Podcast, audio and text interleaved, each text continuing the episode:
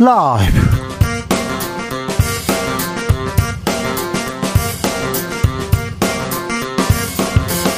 2023년 5월 25일 목요일입니다. 안녕하십니까. 주진우입니다.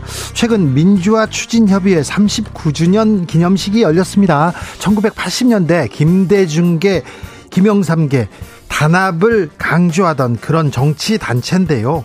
민추협, 아, 민추협 원로들이 아, 대화가 어디 갔느냐, 정치는 어디 갔느냐, 협치는 어디 갔느냐, 크게 꾸지람을 했습니다. 꽉 막힌 정치 해법, 어떻게 어, 어디에서 돌파구를 찾아야 할지 민취업 이석현 공동회장에게 들어봅니다. 희대 탈옥수 신창원 기억하십니까? 최근에 교도소 안에서 극단적인 선택을 시도했다고 뉴스 나왔는데요. 어, 지금은 뭐 건강에는 이상이 없다고 합니다. 그런데요, 신창원 붙잡혔을 당시에 그 알록달록한 티셔츠 기억하세요? 신창원 신드롬이라고 불릴 정도로 큰 관심 받았습니다. 속죄하고 있는 걸까요? 네. 그런데 탈옥수들 특별히 관심을 많이 받습니다. 이슈가 됐던 탈옥수의 행보들 사건의 지평선에서 따라가 봅니다.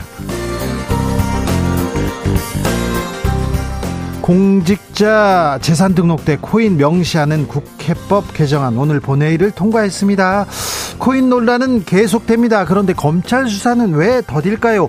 총선 때까지 이어지는 건 아닐까요? 기자들의 수다에서 꼼꼼하게 알아봅니다. 나비처럼 날아 벌처럼 쏜다. 여기는 주진우 라이브입니다.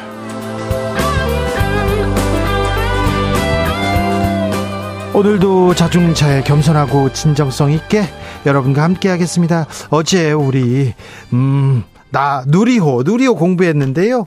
어, 잠시 후 6시 24분에 우주로 향한다고 합니다. 어제는 잠시 숨을 골랐는데 이번엔 성공할 수 있을까요? 참 성공을 기원해 보겠습니다. 우주 시대가 성큼 열린다 이런 생각도 좀 드는데요. 뭐 민간 그냥 돈 내고 우주여행 갔다 온 사람도 있고요. 자, 우주여행 시대 아, 여러분은 어디를 가보고 싶으세요? 누구 만나고 싶습니까? 이티 만나고 싶습니까? 외계인 만나고 싶습니까? 자, 우주에 관한 기발하고 발칙한 상상들 한번 해보겠습니다. 오늘 누리호에 함께 실어 보내겠습니다. 샵 9730 짧은 문자 50원, 긴 문자는 100원이고요. 콩으로 보내시면 무료입니다. 우리 남편 우주로 보내고 싶어요. 네, 알겠어요. 알겠는데, 네, 그런 상상, 네, 알겠습니다. 네, 잘 들어보겠습니다. 주진우 라이브 시작하겠습니다.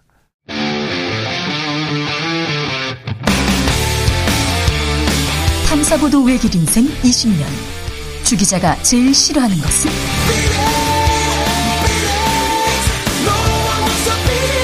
이 세상에서 비리와 부리가 사라지는 그날까지. 오늘도 흔들림 없이 주진우 라이브와 함께.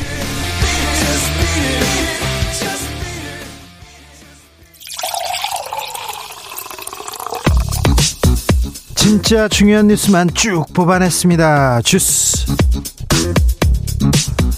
정상근 기자 어서 오세요. 안녕하십니까? 한국은행이 기준 금리를 동결했습니다. 네, 한국은행이 지난 2월과 4월에 이어 오늘도 기준금리를 동결했습니다. 현재 한국은행의 기준금리는 3.5%입니다. 한국은행은 물가 상승률 둔화 흐름이라면서도 상당 기간 목표 수준을 상회할 것으로 전망되기 때문에 현재의 긴축 기조를 유지하는 것이 적절하다라고 판단했습니다. 어, 이로써 우리와 미국의 그 기준 금리 차도 1.75% 포인트를 유지하게 됐습니다. 그런데 경제 성장률 전망치 또 떨어졌네요. 네, 한국은행이 올해 경제 성장률 전망치를 1.4%로 전망했습니다. 석 달 전과 비교해서 0.2%포인트 하향 조정한 수치입니다. 한국은행이 올해 성장률을 처음 전망한 것이 2021년 11월이었는데요. 어, 그때가 2.5%였는데 어, 지금 전망치가 1.1%포인트나 내려갔습니다. 네. 한국은행은 내년 경제 성장률도 2.3%로 석 달 전 전망치 대비 0.1%포인트 하향 조정했습니다. 물가는 어떻게 된답니까? 네, 물가 상승률은 3.5%로 석 달 전의 전망을 그대로 유지했습니다. 올해 물가 상승률은 2021년 11월에 2%로 제시가 됐으나 1.5%포인트 전망치가 올라간 상황입니다. 경제 전망 어둡고요. 물가는 계속해서 고공행진입니다. 우리 국민들의 실질 소득도 제자리입니다. 네, 통계청은 올해 1분기에 대한 가계 동향 조사 결과 가구당 월 평균 소득은 505만 4천 원으로 지난해 동기 대비 4.7% 증가했지만 물가를 고려한 실질 소득은 지난해 동기와 같았다라고 밝혔습니다. 어, 실질 소득은 지난해 3분기 마이너스 2.8%, 4분기 마이너스 1.1%등 오히려 줄었는데요. 올해 1분기에도 제자리에 머물렀는데 그쳤습니다. 근데 전기요금, 가스요금, 에너지 부담 커졌지 않습니까? 네, 가구당 월 평균 지출이 388만 5천 원이 나왔는데요. 지난해 동기보다 11.1% 늘었습니다. 어, 이 중에 전기요금, 가스요금 등 이 냉, 난방비가 포함된 연료비 지출이 23.5% 늘었는데요. 역대 최대폭 증가입니다. 경기가 어렵습니다. 민생 어렵습니다. 이럴 때 조금 아, 서민들 그리고 또 좀 어려운 사람들한테 골고루 좀 복지 혜택이 이어져야 되는데 이게 어렵습니다. 사회적 양극화는 더 커져만 갑니다. 분배 지표도 악화됐어요. 네, 올해 1분기 상, 소득 상위 20%의 소득 증가율이 하위 20%보다 2배 가까이 높았습니다. 어, 소득 5분위 가구의 월 평균 소득은 1,148만 3천 원으로 1년 전보다 6% 증가한 반면 어, 소득 1분위 가구의 월 평균 소득은 107만 6천 원으로 3.2% 늘어나는 데 그쳤습니다. 어, 또한 물가 상승률을 감안하면 고소득층인 5분위와 4분위를 제외하고는 실질 소득이 줄어들었습니다. 어, 지출을 보면 1분기 상위 20% 가구의 월 평균 소비 지출이 512만 5천 원으로 17.7% 증가했는데요. 어, 1분위 가구도 13.7%나 늘었습니다. 이 공공요금 인상이 저소득층 실질소득 감소에도 불구하고 이 소비를 늘려야 했던 주요 원인이 된 것으로 보이는데요. 어, 1분위의 소비 지출 비중 가운데 주거, 수도, 광열이 23.1%로 가장 비중이 컸습니다. 아, 특히 1분위 가구는 월 평균 46만 원의 적자 살림을 했는데요. 5분위 가구는 정부는 같은 기간 월 평균 374만 4천 원의 흑자를 냈습니다. 이렇게 어려운 시대에도 고소득자들은 더 돈을 벌고 있군요. 아, 어려운데 세상이 어려운데 이 위기 때 어, 저소득층의 돈을 고소득자들이 좀 가져가는 거 아닌가 그런 생각도 해봅니다. 저소득층 역대 최대 적자를 기록했습니다. 그래서 정부가 역할을 해야 됩니다. 그래서 정치가 역할을 해야 됩니다. 정부는 정치는 어디 있는지 아, 안타깝습니다. 어제 전세 사기 피해자가 또 한 분 사망했습니다. 네, 인천 미추홀구에서 벌어진 전세 사기 사건 피해자인 40대 남성이 어제 오전 길거리에 주차된 차 안에서 숨진 채 발견됐습니다. 현장에는 고인의 유서가 발견됐는데요. 어, 경찰은 다만 유서에 전세 사기 관련 내용은 없었다라고 했고요. 정확한 사망 이유를 조사 중이라고 밝혔습니다. 전세 보증금 돌려받지 못해가지고 이런 결단 이런 결정을 한 거죠. 네, 고인은 이른바 건축왕으로 불렸던 남모 씨로부터 전세 보증금을 돌려받지 못한 피해자인데요. 어, 그러나 경찰에 피해 신고를 접수하진 않은 상태였습니다. 어, 고인은 최근에서야 이 자신의 전세 사기 피해 사실을 알게 됐다고 미추홀구 전세 사기 대책이 측이 전했습니다. 전세 사기 특별법 오늘 국회 본회의를 통과했습니다. 네, 전세 사기 피해 지원을 위한 특별법 제정안이 오늘 국회 본회의를 통과했습니다. 특별법이 국회에 발의된 지 28일 만입니다. 어, 여야 합의로 마련된 안인데요. 핵심은 전세 사기 피해자들에 대한 금융 지원을 확대하고 정부가 경 공매 대행 서비스를 제공하는 것입니다. 어, 특히 여야 간 막판까지 쟁점이었던 피해 보증금 보전과 관련해서는 어, 정부가 전세 사기 피해자들에게 경공매가 이뤄지는 시점에서의 이 최우선 변제금만큼의 돈을 최장 10년간 무이자 대출해 주는 내용이 담겼습니다. 이 최우선 변제 변제금 범위를 초과하면 2억 4천만 원까지 저리 대출을 지원합니다. 아, 민주당과 정의당은 최초 임대차 계약 시점을 기준으로 최우선 변제권의 소급 적용을 요구했지만 정부의 반대로 제외가 됐고요. 이 보증금 채권 매입도 정부 반대로 포함되지 않았습니다. G7 정상회담 끝나고 나서 중국이 발끈했습니다.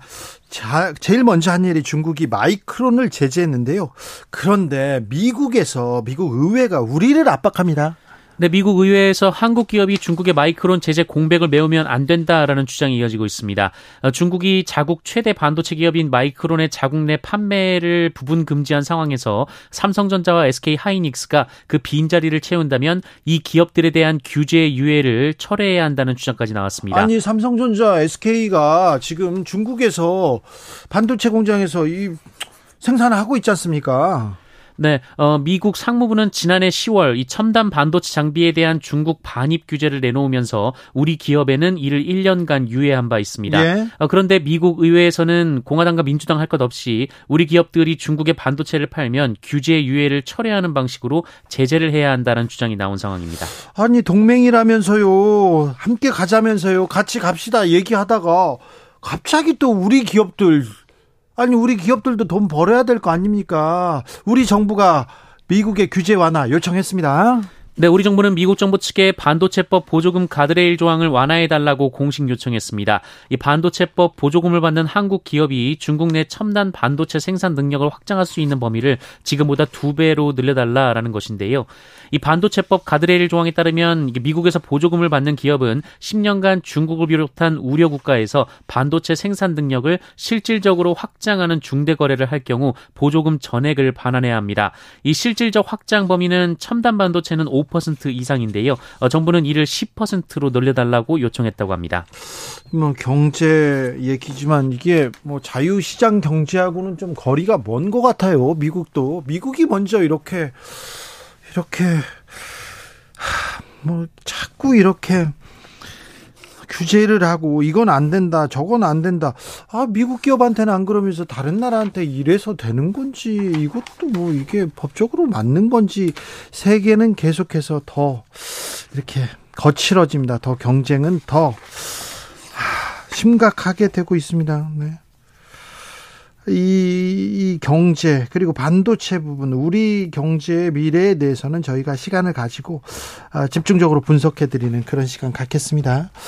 우리 정부가 우크라이나에 포탄을 지원한다. 이런 보도가 미국 언론에서 제기됐습니다. 네, 한국이 러시아 침공에 맞서 전쟁 중인 우크라이나를 위해 포탄 수십만 발의 이송을 진행 중이라고 미국의 월스트리트 저널이 보도했습니다. 월스트리트 저널은 한국이 비밀 협의에 따라 미국에 포탄을 이전하고 있으며 미국은 이를 차례로 우크라이나에 보내도록 준비가 돼 있다라고 전했습니다. 어, 이 신문은 이로 인해 미국이 우크라이나 전쟁에서 한숨 돌리게 됐다라고 보도했는데요. 어, 이에 대해 백악관과 한국 정부 모두 이에 대한 입장을 밝히길 거부했다고 이 신문은 전했습니다. 어, 다만 대통령실은 연합뉴스 측에 이 국민의 알 권리를 존중하지만 외교적 변수도 함께 고려하고 있다라며 긍정도 부정도 하지 않았습니다. 우크라이나에 포탄을 지원했나요? 네, 대통령실에서는 긍정도 부정도 하지 않았다고 합니다. 우길기를 개항한 일본 자위대 함정이 부산항에 들어올 수도 있다. 이런 뉴스가 나왔습니다. 네, 우리 정부가 주최하는 다국적 훈련에 참여하는 일본 자위대의 함정이 자위 함기를 개항한 채로 이달 말 부산항에 입항할 수 있다라는 요미우리 신문의 보도가 나왔습니다. 네. 어, 한국 정부가 주최하는 다국적 훈련은 한국, 미국, 일본, 호주 등이 참여한 가운데 어, 오는 31일 제주 동남방 공해상에서 열립니다. 일본 자위대는 이 훈련에 호위함을 한 척 파견하는데요. 어, 자위대가 쓰는 자위 함기가 바로 그 일본 제국주의 시절에 쓰던 우길기입니다. 앞서 문재인 정부 때인 2018년 한국 해군 주최 국제 관함식에 해상 자위대가 초청됐을 때도 이 문제가 불거졌었는데요. 어, 이로 인해 해상 자위대는 참가하지 않았었습니다. 우리 정부는 어떤 입장입니까? 네, 국방부는 일본 함정이 자위함기를 개항하는 건 국제 관례라고 밝혔습니다. 국제 관례라고요? 네, 전하기후 국방부 대변인은 기자들의 질문에 자위대 함기를 달고 들어올지 안 들어올지 말씀드릴 수는 없다라면서도 이 통상적으로 외국 항해 함정이 입항할 때 그 나라 국기와 그 나라의 군대를 상징하는 깃발을 다는 것으로 알고 있다라고 말했습니다. 그래서 전 정권 때는 못 들어왔잖아요. 어, 그리고 이 자위함기와 우길기가 조금 차이가 있기는 하다라는 말을 했는데요. 차이가 있다고요? 네. 어, 국제관리와 상호주의에 입각해서 모든 참가국에 동등한 기준을 준용할 것이라고 밝혔습니다. 자, 우리 국방부가 왜 일본의 편을 들어서 일본 국방부 우길기를 지금 옹호하고 있는데 저는 이 부분이 좀 자존심이 상합니다. 어제 김대기 비서실장이 국회에 와서 오염수 국민들이 걱정한다 이렇게 얘기하니까 뭐라고 했냐면요. 후쿠시마 원전 사고가 터졌을 때 오염수보다 더한 것들이 바다로 나갔지만 우리 수산물 문제가 없었다. 과도하다 이렇게 얘기하는데 일본에서 총리 총리 비서실장이 얘기해도 비판받을 말입니다. 왜 우리 정부가 국민의 우려를 국민의 우려를 가지고 이게 과도하다고 왜 그렇게 얘기하세요? 당신 어느 나라 비서실장입니까? 아, 참. 아직 그 음, 오염수 제대로 걸러내지 못한 과학적으로 걸러내지 못한다. 그래서 시, 일본에서 그래서 시료 채취 안 해주는 거잖아요. 그래서 검증 못하게 하는 거지 않습니까? 그래서 국민들이 걱정하는데 더한 것도 나는데 뭘 그거 걱정하냐? 이게 지금 우리 정부가 하실 말씀인지 조태영 국가안보실장은 미국이 도청했는데 인정하지 않는다 이렇게 얘기합니다. 이거는 또 미국 아니 우리 정부 분들이 왜 미국 입장에서 일본 입장에서 이렇게 좀 말이 안 되는 얘기를 하시는지 좀 안타까워요. 네. 좀 속상해요. 우길기 달고 오는데 우길기하고 자유함기 좀 다르다. 이걸 천하교 국방부 대변인 참 장하십니다. 아, 대단한 거 찾으셨어요. 네. 이건 좀 아닌 것 같습니다. 국민들 다른 국민들 어떻게 생각하시는지는 모르겠어요. 저는 좀 이거는 좀 아닌 것 같습니다. 선관위 사무총장과 사무차장이 사퇴했습니다. 네, 자녀 특혜 채용 의혹이 제기됐던 중앙선거관리위원회 박찬진 사무총장과 송봉섭 사무차장이 오늘 사퇴했습니다.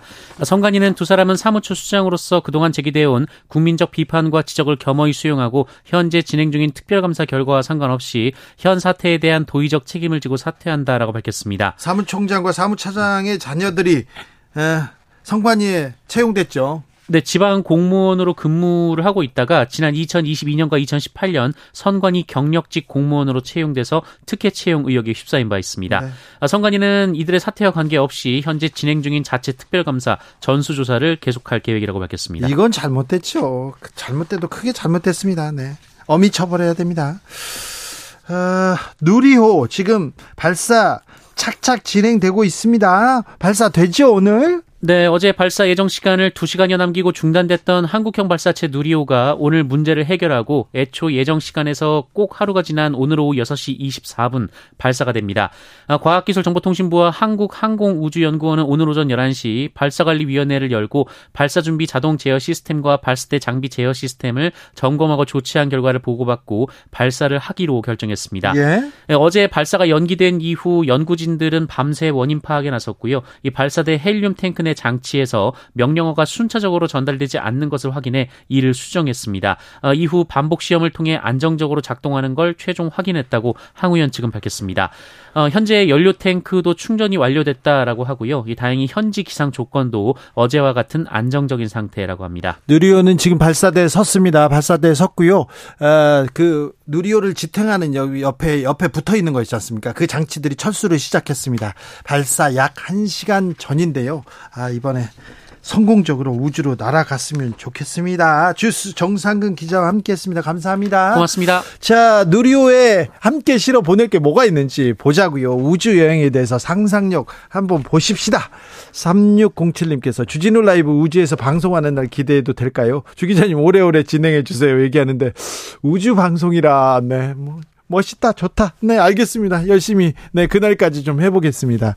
2186님, 저는요, 화성에 가고 싶어요. 못 돌아온다 해도 내 눈으로 새로운 행성을 보고 싶습니다. 가서 돌아오셔야죠. 또 우주 여행 다녀오셔야죠. 아, 4137님, 저는 달에 가서 토끼가 진짜로 방아를 찍고 있는지 확인하고 싶어요. 아, 지금 확인했는데 지금 방아 찍고 있다고 하는 그런 설과 아니다. 지금 지쳐서 쉬고 있다는 설이 지금 팽팽하게 맞서고 있습니다. 2669님께서 체중계를 들고 달에 가서 인증샷을 찍고 돌아오고 싶습니다. 돌아오면 체중도 돌아오겠지만. 예. 아이, 괜찮아요. 뭐 그렇게 몸무게에 대해서 너무 이렇게 스트레스 받고 안 그랬으면 좋겠어요. 건강한 게 제일이죠. 네. 7688님, 우주로 나가는 것보다 지구 안에서, 안으로 가가지고 지구 중심에 가보고 싶습니다. 지구 안으로요? 영화 보면 지구 중심에 또 다른 세계가 있더라고요. 꼭 그런 건 아니더라도 뭐가 있을지 궁금해요. 네. 지구 안, 뭐, 네. 탐구해봐야죠. 예. 1937님, 우주로 휴가를 가고 싶어요. 우주로요? 회사에서 연락 올 일도 없고요. 참 좋겠어요. 지구의 일은 다 잊고 쉬고 싶습니다. 네. 음, 일단 전화기를 멀리 두시면 일단 조금 벗어나실 수 있을 텐데. 아, 그래요? 우주로 휴가 가는 날이 오긴 올 것 같아요. 9369님, 우주에 가면요, 그리운 사람들을 만날 수 있을까요? 우주 어딘가에 영혼들이 모여 사는 곳이 있을지 모르겠어요. 떠나가신 분들이 그립습니다. 이렇게 얘기했는데, 음, 우주 어디에 영혼들이 모여 있을까요? 우주까지 가셨을까요? 그 멀리? 음, 아, 네. 떠나가신 분들이 그립다고 하는데, 네. 그립습니다. 교통정보센터 다녀올까요? 김민희 씨.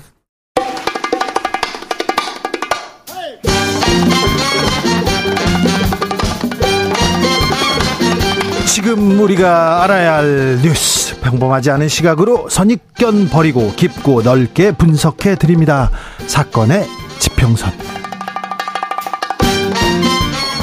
사건의 지평선 이끌어 갑니다. 이슈 팀장 김한 한결의 기자 어서 오세요. 네, 안녕하세요. 법조 팀장 손정혜 변호사 어서 오세요. 안녕하세요. 손정혜입니다. 오늘은 사건 번호 0525 사건명은 희대 탈옥수 신창원입니다. 자, 신창원 먼저 사건 개요 부탁드립니다. 이슈 팀장. 네, 뭐 대한민국에서 가장 유명했던 범죄자라고 해도 과언이 아닐 텐데요. 네. 어, 그 한동안 잊혀져 있었는데 지금 이제 무기수 신분입니다. 네. 무기수 신창원 씨가 대전교도소에서 극단적인 선택을 했다 이런 보도가 나오면서 네. 21일이었죠. 아, 그 따- 다시 한번 세간의 관심을 모았는데 교도소에 복귀를 했다고 합니다. 근데 이게 이제 어 이거를 기억하면 이제 연식이 나오는 건데 네. 굉장히 이제 그 전설적인 이제 탈주범이었잖아요. 네. 그렇기 때문에 교도소 측은 이제 만약의 사태에 대비하기 위해서 이 예. 중환자실에 교도관을 다수 배치하고 네. 뭐 신창원 씨를 침대에 손발을 묶어놓고 병실 안에서 그리고 또 바깥에서 철저하게 감시를 했다라고 하는데요. 네. 다행히 이제 지금은 몸을 회복해서 교도소로 복귀했다고 합니다.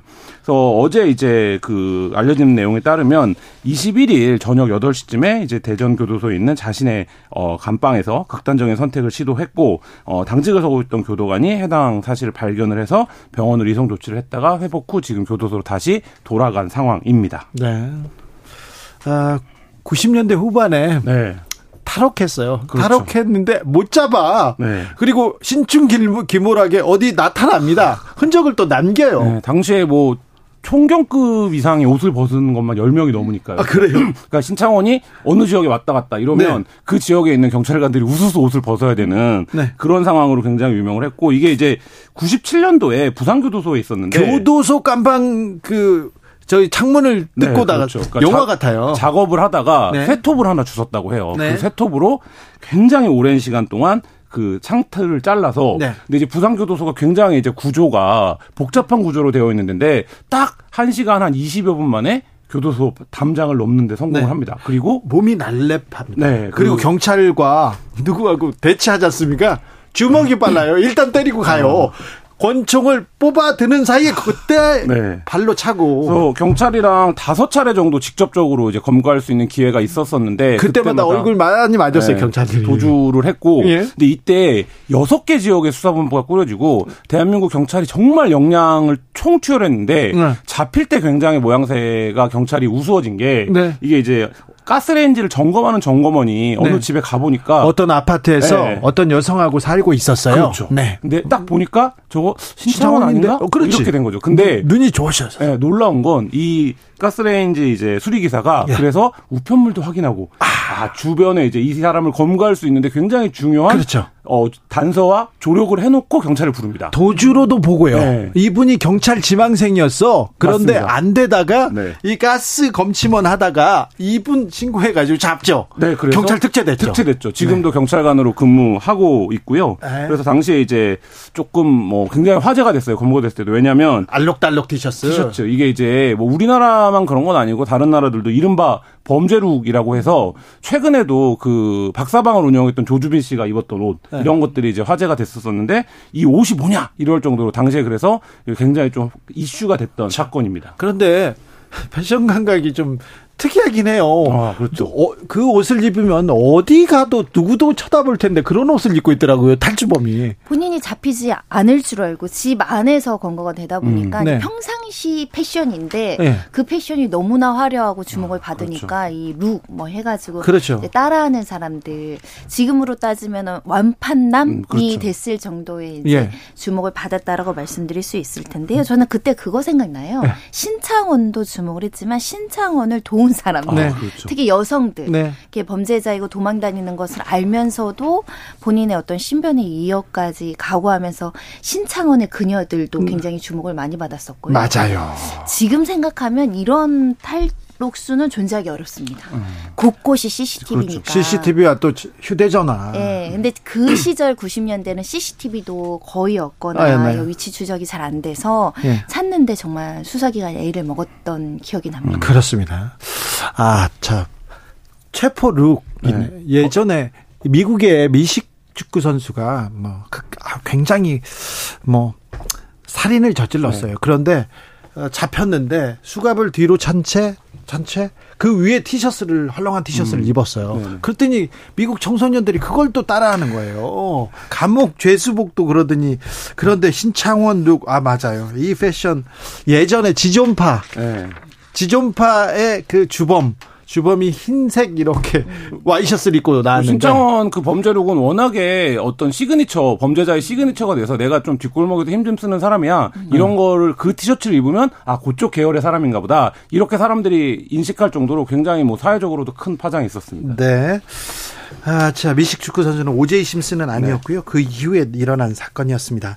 손정혜 변호사님, 신창원은요, 어떤 제목으로 제목이었어요? 사실 신창원이 좀 부풀려진 측면이 있는데 네. 사실 이 사람은 대표적인 생계형 범죄자였습니다. 좀도둑이었어요. 네, 좀도둑으로 시작을 해서 네. 어린 시절부터 이제 소년원이나 이런 보호 처분을 반복적으로 받았던 사람이고요. 네. 그러니까 처음 시작은 절도죄. 좀도 좀도둑이었어요. 네, 1982년 2월에 이제 절도죄로 소년원에 송치된 이후에 뭐 음식점 배달원들을 전전하다가 이제 또 다시 절도죄로 이제 징역 8개월의 집행유예를 1년을 선고받습니다. 네. 이때 이제 개선할 마지막 계기였는데 또다시 1년 뒤에 절도죄로 체포됐고요. 예. 이때는 이제 1년 실형의 선고를 받고 이제 복역을 했었고요. 그 다음에도 또다시 같은 제명들로 이제 체포돼서 구속돼서 수감 생활을 했었는데 네. 문제는 이제 이 절도에서 끝난 것이 아니고 그 다음 1988년 7월에 출소해서 89년 성북구의 도남동 골목길에서 강도로. 이제 공범 4명과 함께 이제 강도로 돌변을 한 강도. 거고요. 네. 단순 단순 강도도 아닙니다. 사실 재질도 굉장히 음. 좋지 않고요. 예. 파렴치한 범죄자이기 때문에 이 사람을 주목해서는 안 된다. 왜냐하면 강도치사. 예. 그러니까 3천만 원을 빼앗으려다가 집주인을 이제 살해했던 사건이고, 예. 그러니까 피해 가족이 존재하는 네. 범죄자들인 음. 거죠. 이 죄를 이제 선고받고 무기형을 선고받고 뭐 서울구치소에 있다, 대구교도소에 갔다가 전주, 대선, 뭐 청송까지 전전을 했었는데요. 그러다가 94년에 이제 부산교도소에서 이감되어 수용 생 생활 하던 중에 이제 뭐 이런 일이 발생을 한 것이고요.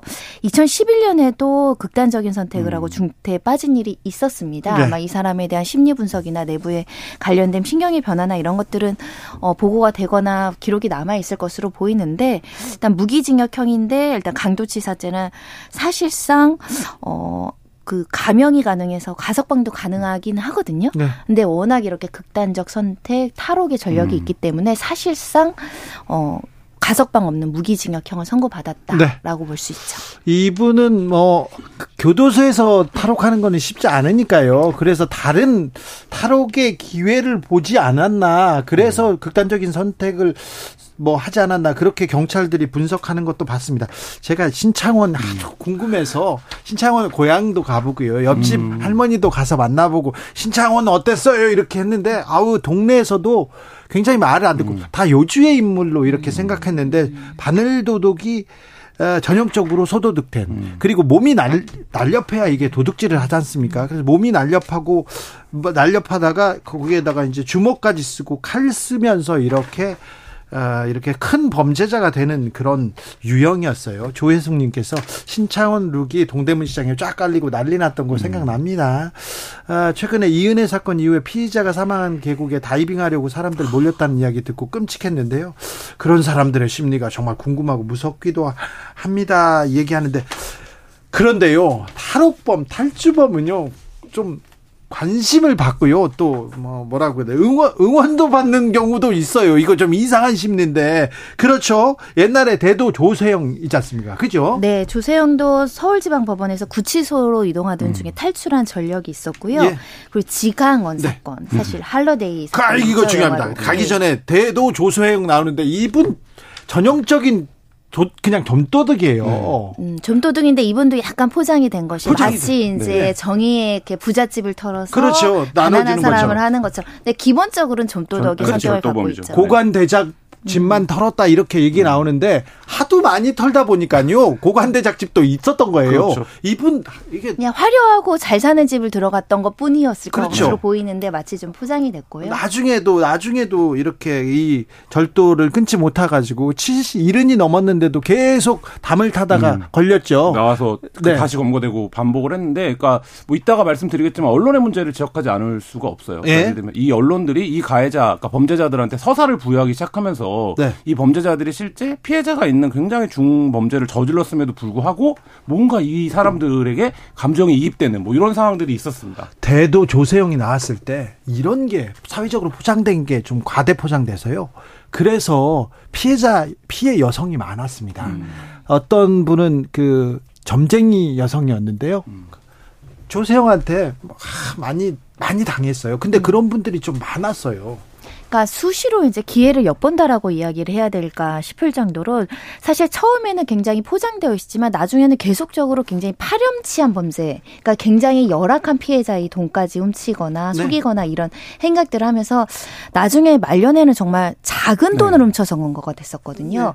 그걸 보면서도 이제 사람들이 약간은 이제 어 그 대도라는 사람이 이제 대도의 대자를 빼야 되는 상황이 발생을 한 거죠.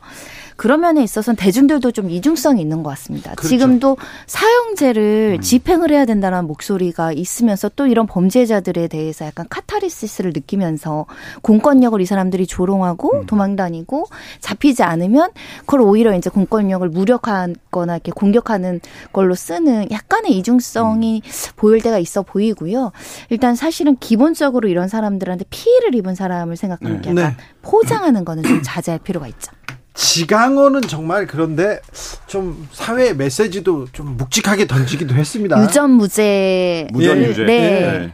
영화로 제작되기도 했죠. 그렇습니다. 이분도 대단했죠. 탈주를 했는데 어 뭐 권총을 들고 네. 배치까지 갔었으니까 그게 언제적이에요? 1988년이면 사실은 저희가 올림픽으로 국가적으로 굉장히 있었는데. 대외적인 이미지가 굉장히 중요한 상황에서 이렇게 이제 강력 범죄자들이 탈출을 하고 더군다나 이게 한 명이 아니라 12명이 집단적으로 탈출을 했기 때문에 더 주목을 받았던 사건이고 네. 특히 이제 주목 과정에서 보통은 그냥 빈집 에 숨어들거나 지인의 집에 숨어드는 모르게. 정도인데 네. 여기는 이제 일반 뭐라고 하면 인지를 잡아서 인지극을 벌였죠. 때문에 훨씬 더 일반 대중들에게 좀 공포스러운데 또 사연을 들어보니 또 가정에 불, 불우하거나 가난하거나 이런 것들이 좀 주목이 되면서 영화까지 됐던 사건입니다. 그렇죠. 네. 우리나라에서는 이 탈옥 사건이 워낙 예외적인 사건이기 때문에 네. 사실 탈옥수가 발생을 하면 그 자체로 언론의 주목도가 굉장히 높고 그렇다 보니까 언론이 본능적으로 어떤 사람이길래 탈옥을 한 거야? 네. 죄가 뭐야? 이렇게 이제 따라가는 문법, 언론의 문법이 좀 일반적이었어요. 예. 그래서 어 비- 최근까지도 이 문법대로 따라가다 보면 이 사람이 저지른 범죄보다는 이 사람 자체에 이제 초점이 좀 맞으면서 이게 이제 지금 저희가 뭐 얘기 나눈 사건들이 하지만 뭐 한 10년에 한 번꼴 이렇게 나는 사건이에요. 이렇게 좀 장기간 탈옥수가 예. 이제 잡히 하는 그렇죠. 사건은 그렇기 때문에 사실 이 사람의 초점이 맞춰졌기 때문에 우리가 그 사람이 저질렀던 어떤 범죄보다는 그 사람의 어떤 서사 이런 거에 좀 관심을 두고 보는 이런 측면이 있는데 최근 들어서는 이런 방식의 범죄 보도가 굉장히 좀 올바르지 않다 이런 분위기도 많이 있습니다. 네, 어, 맞아요, 맞아요. 최근에는 탈옥 사건은 없었어요, 탈주나? 그렇죠. 가장 최근이 2012년도인데요. 이 경찰서에서 유치장 배식구를 통해서 강도상해를 저질렀던 사람이 이제 탈옥한 적이 있었는데 6일 만에 검거가 됐고 변호사님 말씀하신 대로 최근에는 CCTV라든지 추적 기법이 워낙 발달해 있기 때문에 한국에서 못 도망가요. 네 사실 쉽지 않습니다. 네. 어, 요즘은 대신 전자발찌를 차고 도주한 사건들이 그런 이제 사건들. 좀 주목이 되기는 하죠. 네. 도망자 별로 없. 외국에서는 외국에서는 또 이 뭐지 많은 좀 사례가 있고요. 영화도 네, 뭐. 소설로도 나오고 그렇습니다. 또 굉장히 뭐 외국 같은 경우에 진짜 이거 영화보다 더한 탈옥들이 굉장히 많은데 뭐 예를 들어서 여장을 하고 갱단의 두목이 이제 탈옥을 시도한 사건이 온두라스에서 있었어요. 뭐 갱단 두목들은 탈옥 종종 있습니다. 네. 마약 마약 조직의 갱단 뭐 두목도 있고요. 이런 나라들의 특징은 예를 들면 사법 체계라든지 공권력의 어떤 이제 그 수준이 선진화되지 못한 경우들에 이런 경우들이 많는데 근데 여장을 한다고요? 네. 그 어떻게 또 여장을 그 감옥에 있던 깽단 두목이 여장을 하고 탈옥을 하다가 이제 체포되는 사건인데 이 사건은 이제 그 살인과 불법 무기 소지 혐의로 실형을 살고 있던 깽단 두목이 대담한 탈옥을 기획을 한 겁니다. 여성 네. 면회객이 몰래 이제 가져다 준 뭐 금색 가발과 치마 뭐 이런 것들을 이용해서 이제 변장을 시도한 거고요. 그리고 간다고요? 네, 그리고 이제 교도소 밖으로 마치 자기가 면회객이었던 것처럼 네. 나가려고 하다가 이제 붙잡힌 겁니다. 왜 붙잡혔냐? 목소리는 바꿀 수가 없잖아요. 그러니까 이 교도관이 여성의 차림새로 위장을 했는데 좀 걸음걸이가 이상했다. 하의를 신어서. 그래서 결정적으로 어디 가세요? 뭐 이런 식으로 이제 물어보니까 대- 답변을 안 할 수는 없잖아요. 그러니까 목소리가 듣고 아 여자가 아니구나 생각을 해서 이제 붙잡았다는 겁니다. 이런 저기 탈옥하다 걸리면 죄목이 뭡니까? 이거 크게 처벌 받습니까? 도주죄인데요. 도주죄도 일반 도주죄가 있고 특수 도주죄가 있습니다. 특수 도주죄 이제 시설물을 훼손한 경우, 예를 들면 우리 해외 사례에서 뭐 숟가락으로 수개월 땅굴을 파고 왜 벽을 뚫고 뭐 이런 것들 있잖아요. 네. 그런 시설물을 파괴하는 경우는 특수 도주죄가 되는데 이거는 가발 쓴 건 귀여운 도주죄네요. 네. 이건 뭐, 뭐 훼손한 건 아니니까 변장을 했을 뿐이고 네. 다만 이제 도주죄를 대부분 저지르는 사람은 중형이 불가피해서 가석방 을 기대하기 어렵고 한마디로 내가 그래서 착하게 잘 보여도 나갈 기미가 없을 때 이제 내가 스스로 한번 탈출하는 거고 어차피 도주죄에 형량이 붙는다고 하더라도 현실적으로 본인이 감당해야 되는 네. 징역형은 똑같은 거죠. 믿져야 본전인 사람들이 그러니까 많이 그러니까 나갑니다. 가는 거죠. 뭐 중국에서도 굉장히 재미난 사건이 있었는데 17년 동안 경찰의 추적을 피했던 탈옥범이 있었대요. 근데 네. 이 탈옥범이 경찰의 추적을 피할 수 탈옥해가지고 17년 동안 네. 숨어 있어요. 이유가 뭐냐면 문명과의 접촉을 끊은 겁니다. 아, 전화기. 그래서 동굴 같은 데 들어가서 이제 산 거예요. 아, 사람들도 안 네, 만나요? 안 만나고. 그러니까 동굴에서? 감옥이 난지 동굴이 난지는 잘 모르겠는데 근데 어떻게 잡혔냐? 드론으로 잡혔습니다. 그러니까 여기가 사람이 접근이 굉장히 어려운 어떤 굉장히 이제 그런 동굴에서 살고 있었는데, 그러니까 사람들이 왕래가 없는 데니까 사- 당연히 이제 검거도 안 되는데 경찰이 첩보를 듣고 누군가는 알고 있었을 거잖아요. 누구 이상한 애가 산대. 네, 네. 이렇게. 그래서 드론을 띄웠는데 거기 있어서 검거되는 일이 있었습니다. 이거는 한 비교적 최근의 일입니다. 아 그래요. 이 이제 IT가 이게 발전하면서 이제 네. 숨을 데가 없습니다. 이 중국은 또 안면 인식 기술이 아, 또 발전돼 있어가지고. 네. 그래서 이걸로 잡았군요. 네. 예, 옛날에 그 어디 그 남 40대 50대 남성들의 로망 프로그램이 있습니다. 산에 가서 혼자 사는 그 프로그램. 네. 자연 어쩌고. 네. 네. 그 거기에 어떤 분이 범죄자가 나오셔가지고 아, 맞아요. 그런 거기서 적이 있었죠. 잡힌 적도 있었죠.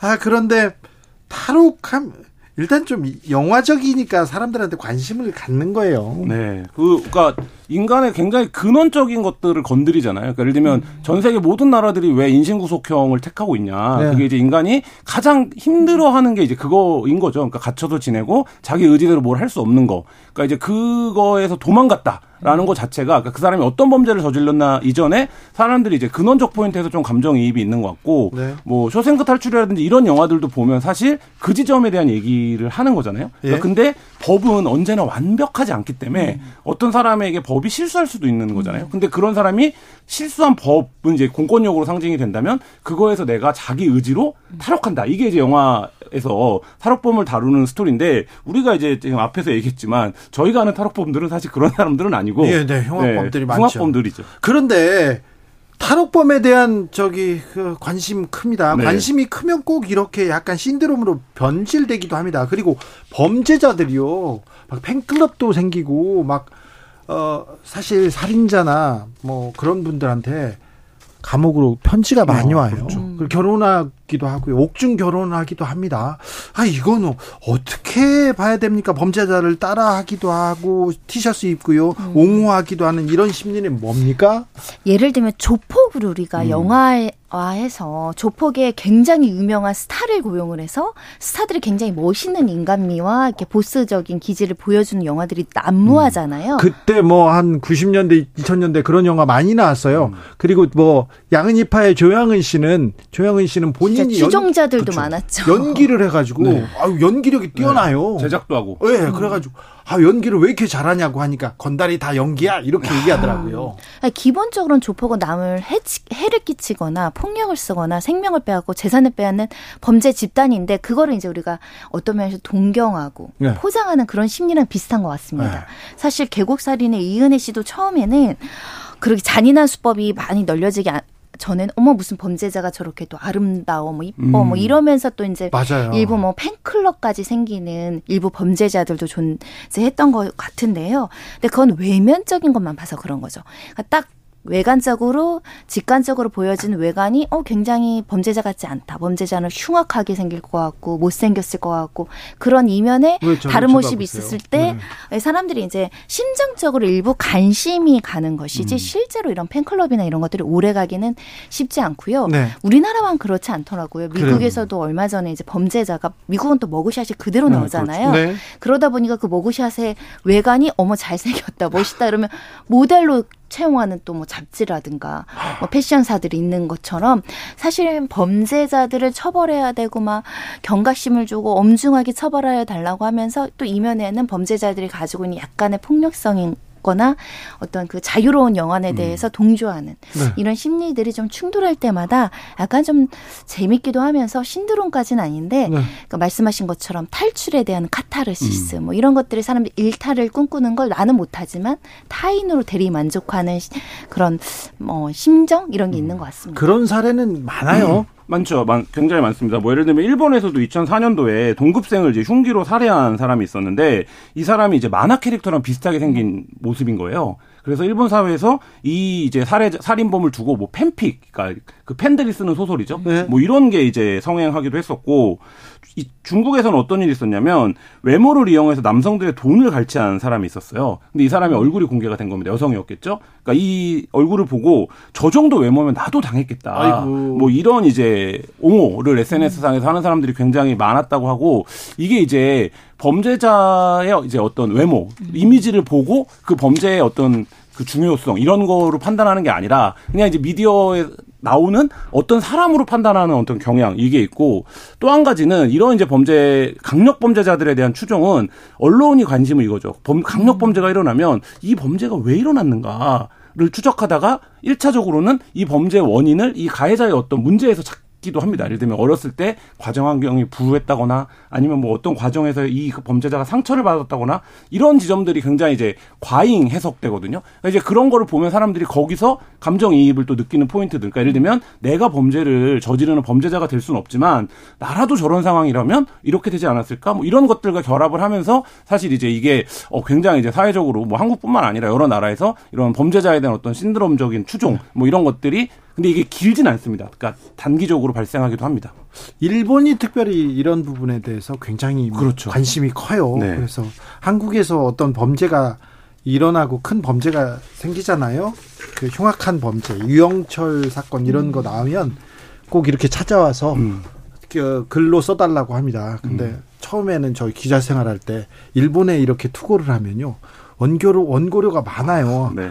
한국에서는 원고료가 그 한 장당 뭐만한 원, 장당 뭐 이렇게 만 원인데. 일본은 10만 원도 주고 20만 원도 주는 거예요. 그래가지고 제가 한 두 번 썼습니다. 아. 네. 자본으로 아유, 매수당하셨군요. 뭐 그건 아니고 이- 있는 기사만 조금 썼는데 네. 아, 네. 반성합니다. 네. 네. 그런데 아 이런 이걸 어떻게 봐 아, 범죄자를 옹호하는 심리 어떻게 될지 아무튼 탈옥은 아름답게 다, 다뤄진 그런 영화들이 좀 있어요. 빠비형 있고요. 그렇죠. 쇼생크 탈출 있고 네. 노구나 다 응원을 응원하잖아요. 탈옥을. 그렇죠. 그러니까 쇼생크 탈출을 저도 어렸을 때 봐갖고 정확하게 이제 그 스토리가 전체가 기억이 나진 않는데 네. 제가 이제 여기 오기 전에 다시 찾아보니까 가장 이제 말하자면 대중들의 평가 평점이 높은 영화더라고요. 어, 이거 네, 지금도. 명작입니다. 네, 굉장히 이제 그 여전히 각 그 작품성으로 주목받은 영화인데, 그러니까 이게 아까 말씀드렸던 것처럼 근원적인 어떤 자유, 그 다음에 희망, 뭐 이런 거에 대한 얘기거든요. 그러니까 이게 탈옥이라는 소재를 갖고 영화를 만든 거지만 사실 이거는 탈옥범을 아름답게 그리거나 이런 게 아니라 갇혀서 지낼 수밖에 없는 어떤 인간이 내면적으로 자유와 희망을 갈구하는 어떤 상황. 이 자체를 이제 묘사한 영화이기 때문에 어쨌든 많은 사랑을 받은 것 같고 그 최근에 이제 유행했던 영화 중에 뭐 프리즌 브레이크나 감옥에서 벌어지는 일들을 둘러싼 영화도 결국엔 감옥에서 탈옥을 하는 얘기들이 많거든요. 이거는 그 감옥이라는 공간을 대중문화적으로 생각을 할 때, 그러니까 예를 들면 대다수의 사람들이 감옥에 갇혀본 적이 없잖아요. 그러니까 이제 감옥이라는 공간을 할 때 가장 카타르시스가 있는 감옥에 갇혀 있는 사람이 가장 이제 말하자면 쾌감을 느끼는 게 거기서 나오는 거를, 그러니까 그렇기 때문에 그거에 대한 어떤 대중문화적 상상이 굉장히 풍부한 것 같습니다. 어, 마치 방 탈출 게임에서 아, 네. 그 방을 이렇게 탈출했을 때의 어떤 성취감 네. 뭐 이런 비슷한 심리가 아닐까 생각이 드는데 네, 사실 우리나라에선 이런 식의 탈옥은 되게 어렵죠. 왜냐 우리나라 일단 안반이 음. 바닥에 튼튼해서 숟가락으로 파져 나가는 건 음. 사실상 어렵습니다. 네. 아이고 안 돼요. 한, 어, 한 네. 1800년 걸릴 거예요. 그리고 외국 같은 데는 드라마틱하게 뭐 무인도 같은 데 고립된 데가 있지만 우리나라는 그런 데 없습니다. 네. 그리고 대부분 우리 교도소는 민간 교도소가 우리나라는 거의 없, 하나 있을까 말까 활성화되지 않은 국가이고 다 국가 공권력에서 음. 움직이기 때문에 소위 막 뇌물 찔러주고 뭐 짜가지고 나가는 일이 사실은 드라마처럼 발생하기는 음. 어려운 나라다. 근데 간혹 이제 민간에서 운영하는 교도소의 외국 사례들은 이렇게 탈옥하는 일들이 종종 발생하죠. 그러니까 조력이 없으면 사실 불가능한 음. 행위잖아요. 그러니까 네. 예를 들면 아까 신창원의 사례는 굉장히 예외적인 사례고 그 이후에 교정에서 굉장히 보안이 강화됐고 음. 내부에 조력자가 없으면 불가능한 행위 중에 하나이기 때문에 지금 말씀하신 것처럼 그러니까 예를 들면 사법 체계라든지 교정 체계가 음. 선진화되지 않은 나라들은 네. 그 내부에 이제 조력자가 있으니까 가능한 일입니다. 고재성님께서 쇼생크 탈출이요 주인공이 무죄였고 억울한 누명 썼던 거 아닌가요? 얘기하는데 그때 주인공은 어, 팀 로빈스였는데 아마 네. 뭐 우발적으로 부인을 그렇죠. 예. 부인을 죽였을 거예요. 제가 지금 스토리가 정확하게 기억이 안 나갖고 아내 살인 네. 사건이었을 거예요. 네. 어 누명 누명이었던가요?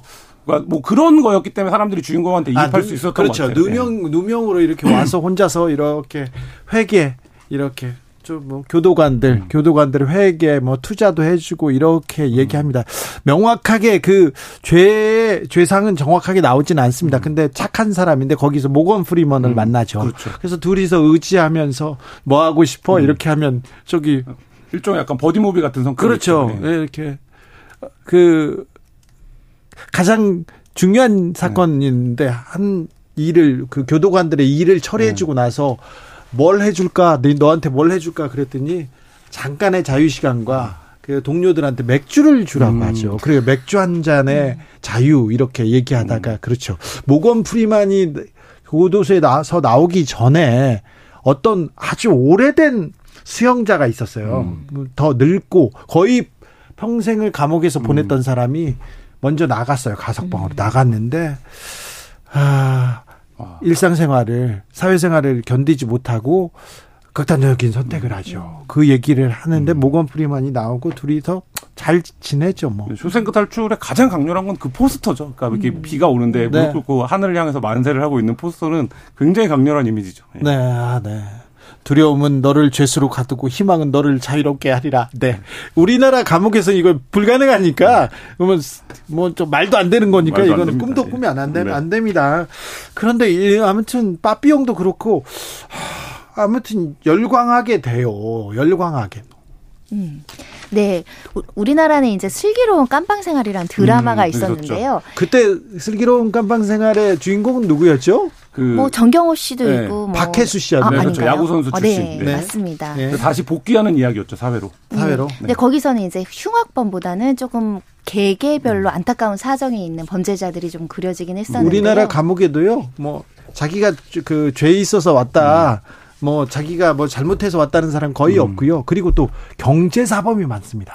잡범, 네. 네. 음. 예. 교통사고 그리고 음주교통 네. 그리고 경제사범 사기가 많고요. 네. 흉악범죄도 있는데 그건 조금 줄어들고 음. 있어요. 요새 제일 많은 그 범죄자들은 디지털로 범죄를 일으키는 사람들입니다. 그런 사람들 잡아가야죠. 네, 그러니까 그런 사람들이 많이 수감이 되어 있습니다. 네.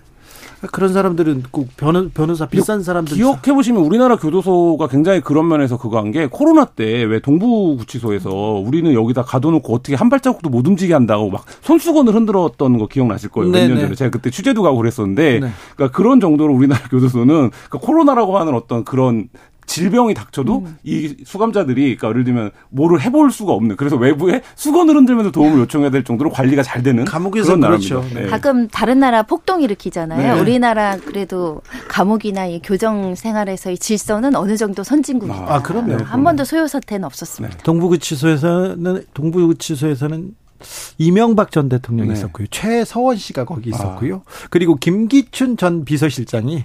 어, 법정 구속됐을 때 저는 동부로 보내주세요. 제일 시설이 좋습니다. 시설이 좋고 네. 외부에서 차를 타고 지나가다 보시면 아파트인 줄 압니다. 그러니까 네. 아무도 교도, 네, 교도소라고 생각을 하지 않고 만약에 창밖이 보이면 방향밖이 보이잖아요. 음. 그럼 좀 더좀 좀 괴로울 것 같아요. 아 근데 괴로운 것보다는 냉난방이 일단은 다른 잘- 시설에 비해서는. 우월하니까 그리고 사법- 찾아오는 사람들도 거리가 가까워서 오기가 편하죠. 사법부에서 가끔가다 기자들한테 교도관 체험 같은 거를 기자들이 이제 노- 요청을 해서 하는 경우가 있는데 그러면 늘 어디를 보내느냐 동부구치소를 어, 보냅니다. 네. 왜냐하면 제일 좋은 교도소입니다. 그러니까 자 우리가 잘하고 있다 교정 행정 네, 잘하고 그렇죠. 있다. 네. 알겠어요. 감옥 얘기를 하면 왜 사람들이 궁금해하는 걸까? 대다수의 사람들이 경험해보지 못한 미지의 세계니까요. 뭐. 그런 건가요? 네. 꼭 그런 건가요? 아, 오늘 뭐 주제하고 나 맞다 했는데 희대 다룩스 신창원 얘기 했습니다. 신창원을 알고 있다 그러면은 네 좀 나이가 된 건데 요즘 요즘 몰라요. 오늘 두 가지인 것 같아요. 신창원도 알고 있고 쇼세크 탈출 줄거리도 알고 있다. 네. 이러면 연식이 나옵니다. 아 그렇습니까? 네. 여기까지 듣겠습니다. 김한 기자님 감사합니다. 네, 감사합니다. 손정혜 변호사 감사합니다. 감사합니다. 저희는 잠시 숨 돌리고 6시 2부 이어갑니다.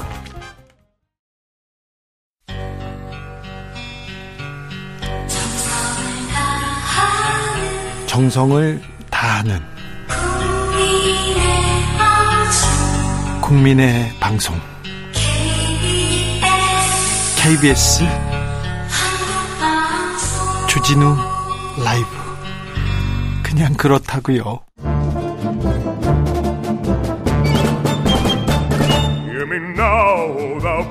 저기도 뉴스 빡빡한 시사 뉴스 속에서 가슴이 답답하죠. 뇌 휴식을 드리는 시간입니다. 오늘도 맛있는 책을 만나봅니다. 책의 맛. 김갑수 평론가 어서 오세요. 안녕하세요. 정선태 교수님 어서 오세요. 네, 안녕하세요. 김갑수 선생님은 오랜만에 뵙습니다. 그렇게 됐네요. 괜찮으십니까 건강은? 네, 네. 네. 네. 가, 가다 가다 왜 조금씩 아프잖아요, 사람들이. 네. 아니 젊은 분이 왜 이렇게 아프세요? 네. 생각도 젊고 아주 젊으신데. 자, 오늘 자, 책을 읽어 보겠습니다. 오늘은 두 권입니다. 김갑수 선생님이 안 오셨기 때문에 아, 지난번에 안 오셔서 한한권더 읽습니다. 자, 김갑수 선생님 어떤 책 읽을까요? 아예 올해 좀 기분 좋은 즐거운 책이어야 되는데 이건 약간 약간 생각하는 책인데 생각해야죠. 제목이 서울대 10개 만들기. 서울대 10개 만들기. 네, 경희대 김종영 교수가 쓴 책이고 예. 어, 작, 재작년에 나온 책인데 이분이 요즘 이렇게 방송 활동도 하면서 EBS에서 특집도 만들고 등등 해서 약간 그 여론화 과정에 있는 것 같아서 그 책을 한번 소개해 자, 보겠습니다. 서울대 10개 만들면 좀 우리 교육 좀 바- 나아질까요? 우리 사회 좀 괜찮아집니까? 그러니까 우리가 성장한 만큼 행복하지 않잖아요. 예, 불행하다고 생각하는 사람이 너무 많습니다. 많아요. 예. 저출생 다 거기서 옵니다. 근데 원인을 캐 들어갈 때 이렇게 분야별로 볼 때 사람마다 아, 뭐가 시급하다 할 때 우리가 교육 개혁은 정말 급한데 안 하고 못 하는 거 아닐까 그 생각이 그렇죠. 들어요. 아이들한테 이런 제일 이런 정말 몹쓸 교육 제도를 주- 물려주는 거는 정말 어른으로서 미안합니다.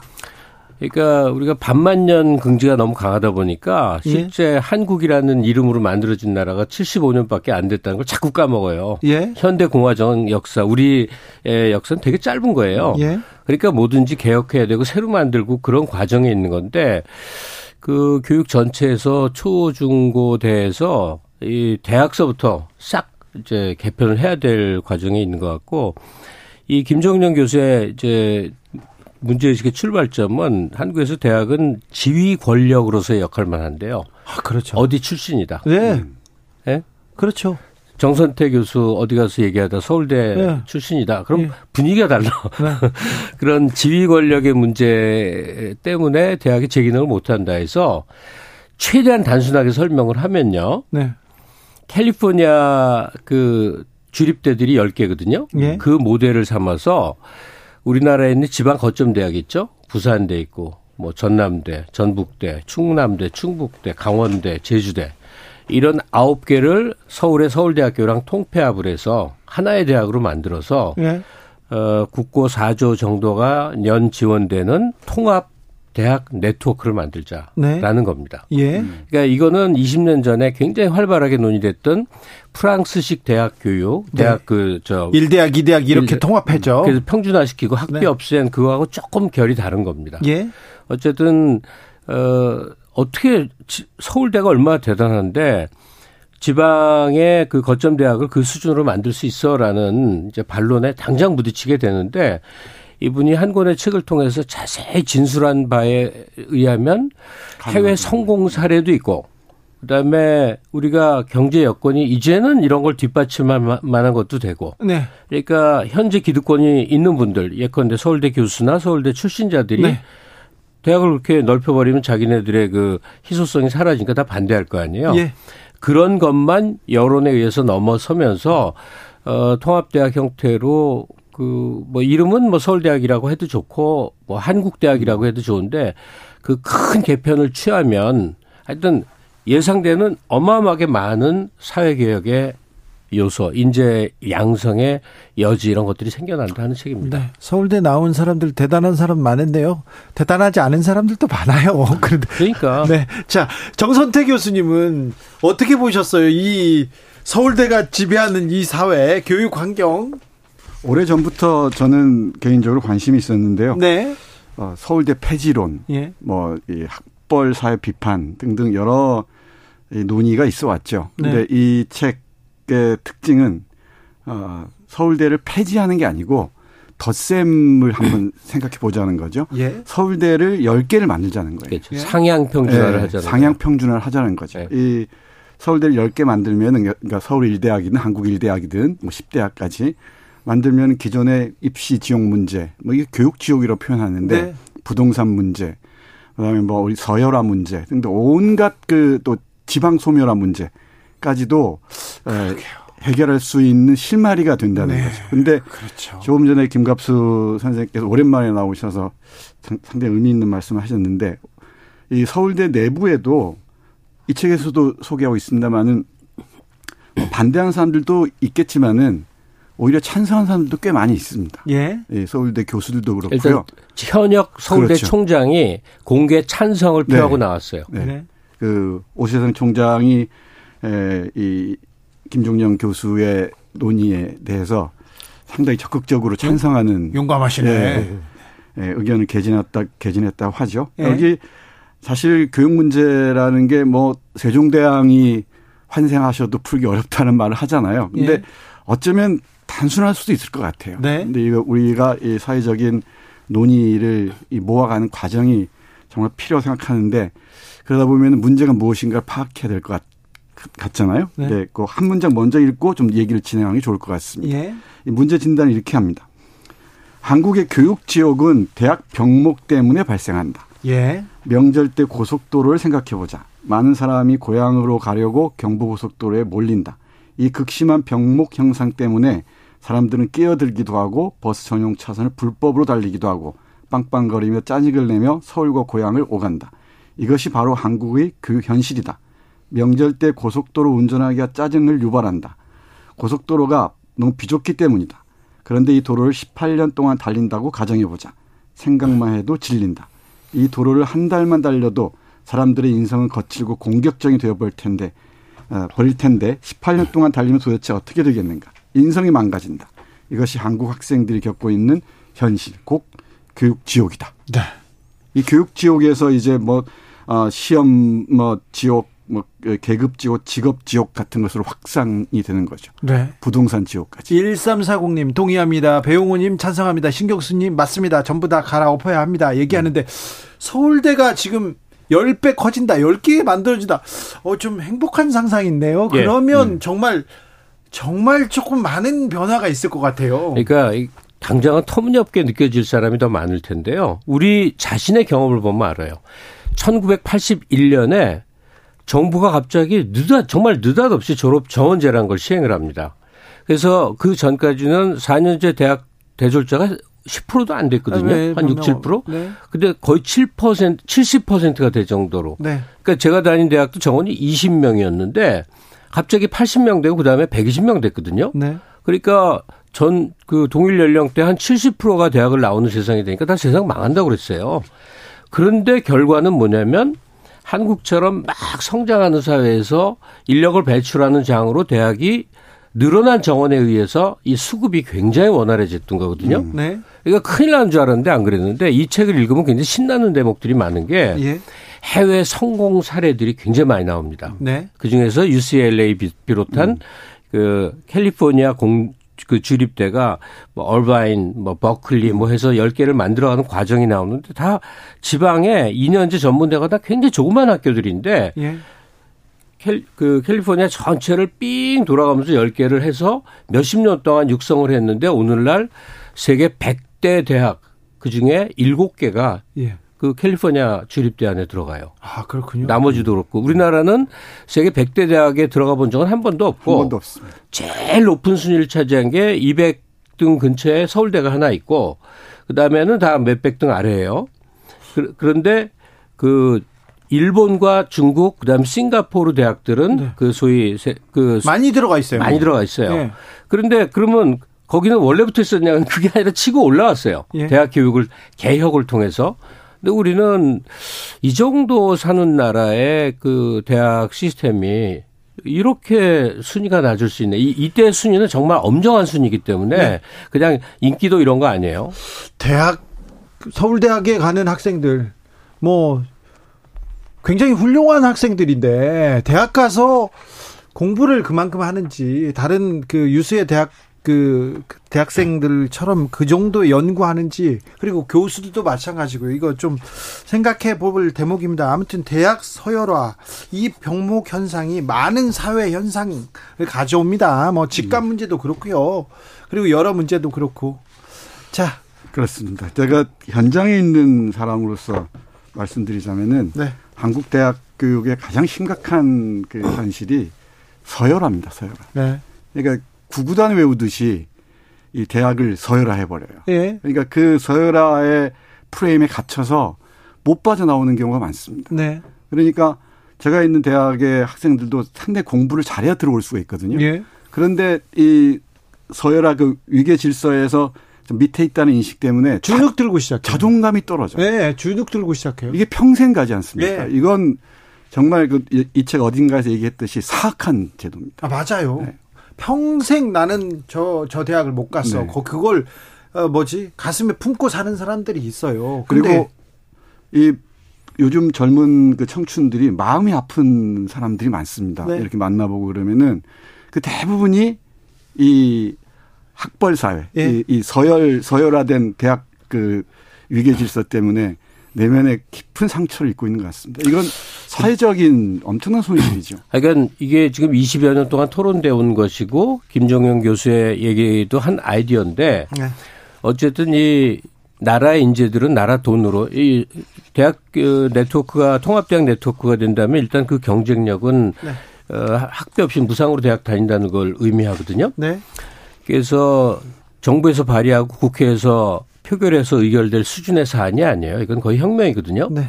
그러니까 이 책을 읽으면 의외로 생각, 그러니까 어려운 책은 아니에요. 그러니까 의외로 해외 성공 사례 보면서 신나는데 이 책이 좀 많이 읽혀서 정말 한 3년, 4년 공론화가 이루어지고 차기 대선 후보가 이걸 공약으로 들고 나와서 집권하자마자 해치워야만 될 수준의 혁명적 변화예요. 네. 그 공론화를 위해서는 이 책이 좀 많이 읽혀야겠다. 자, 불행한 사회, 우울한 젊은이들.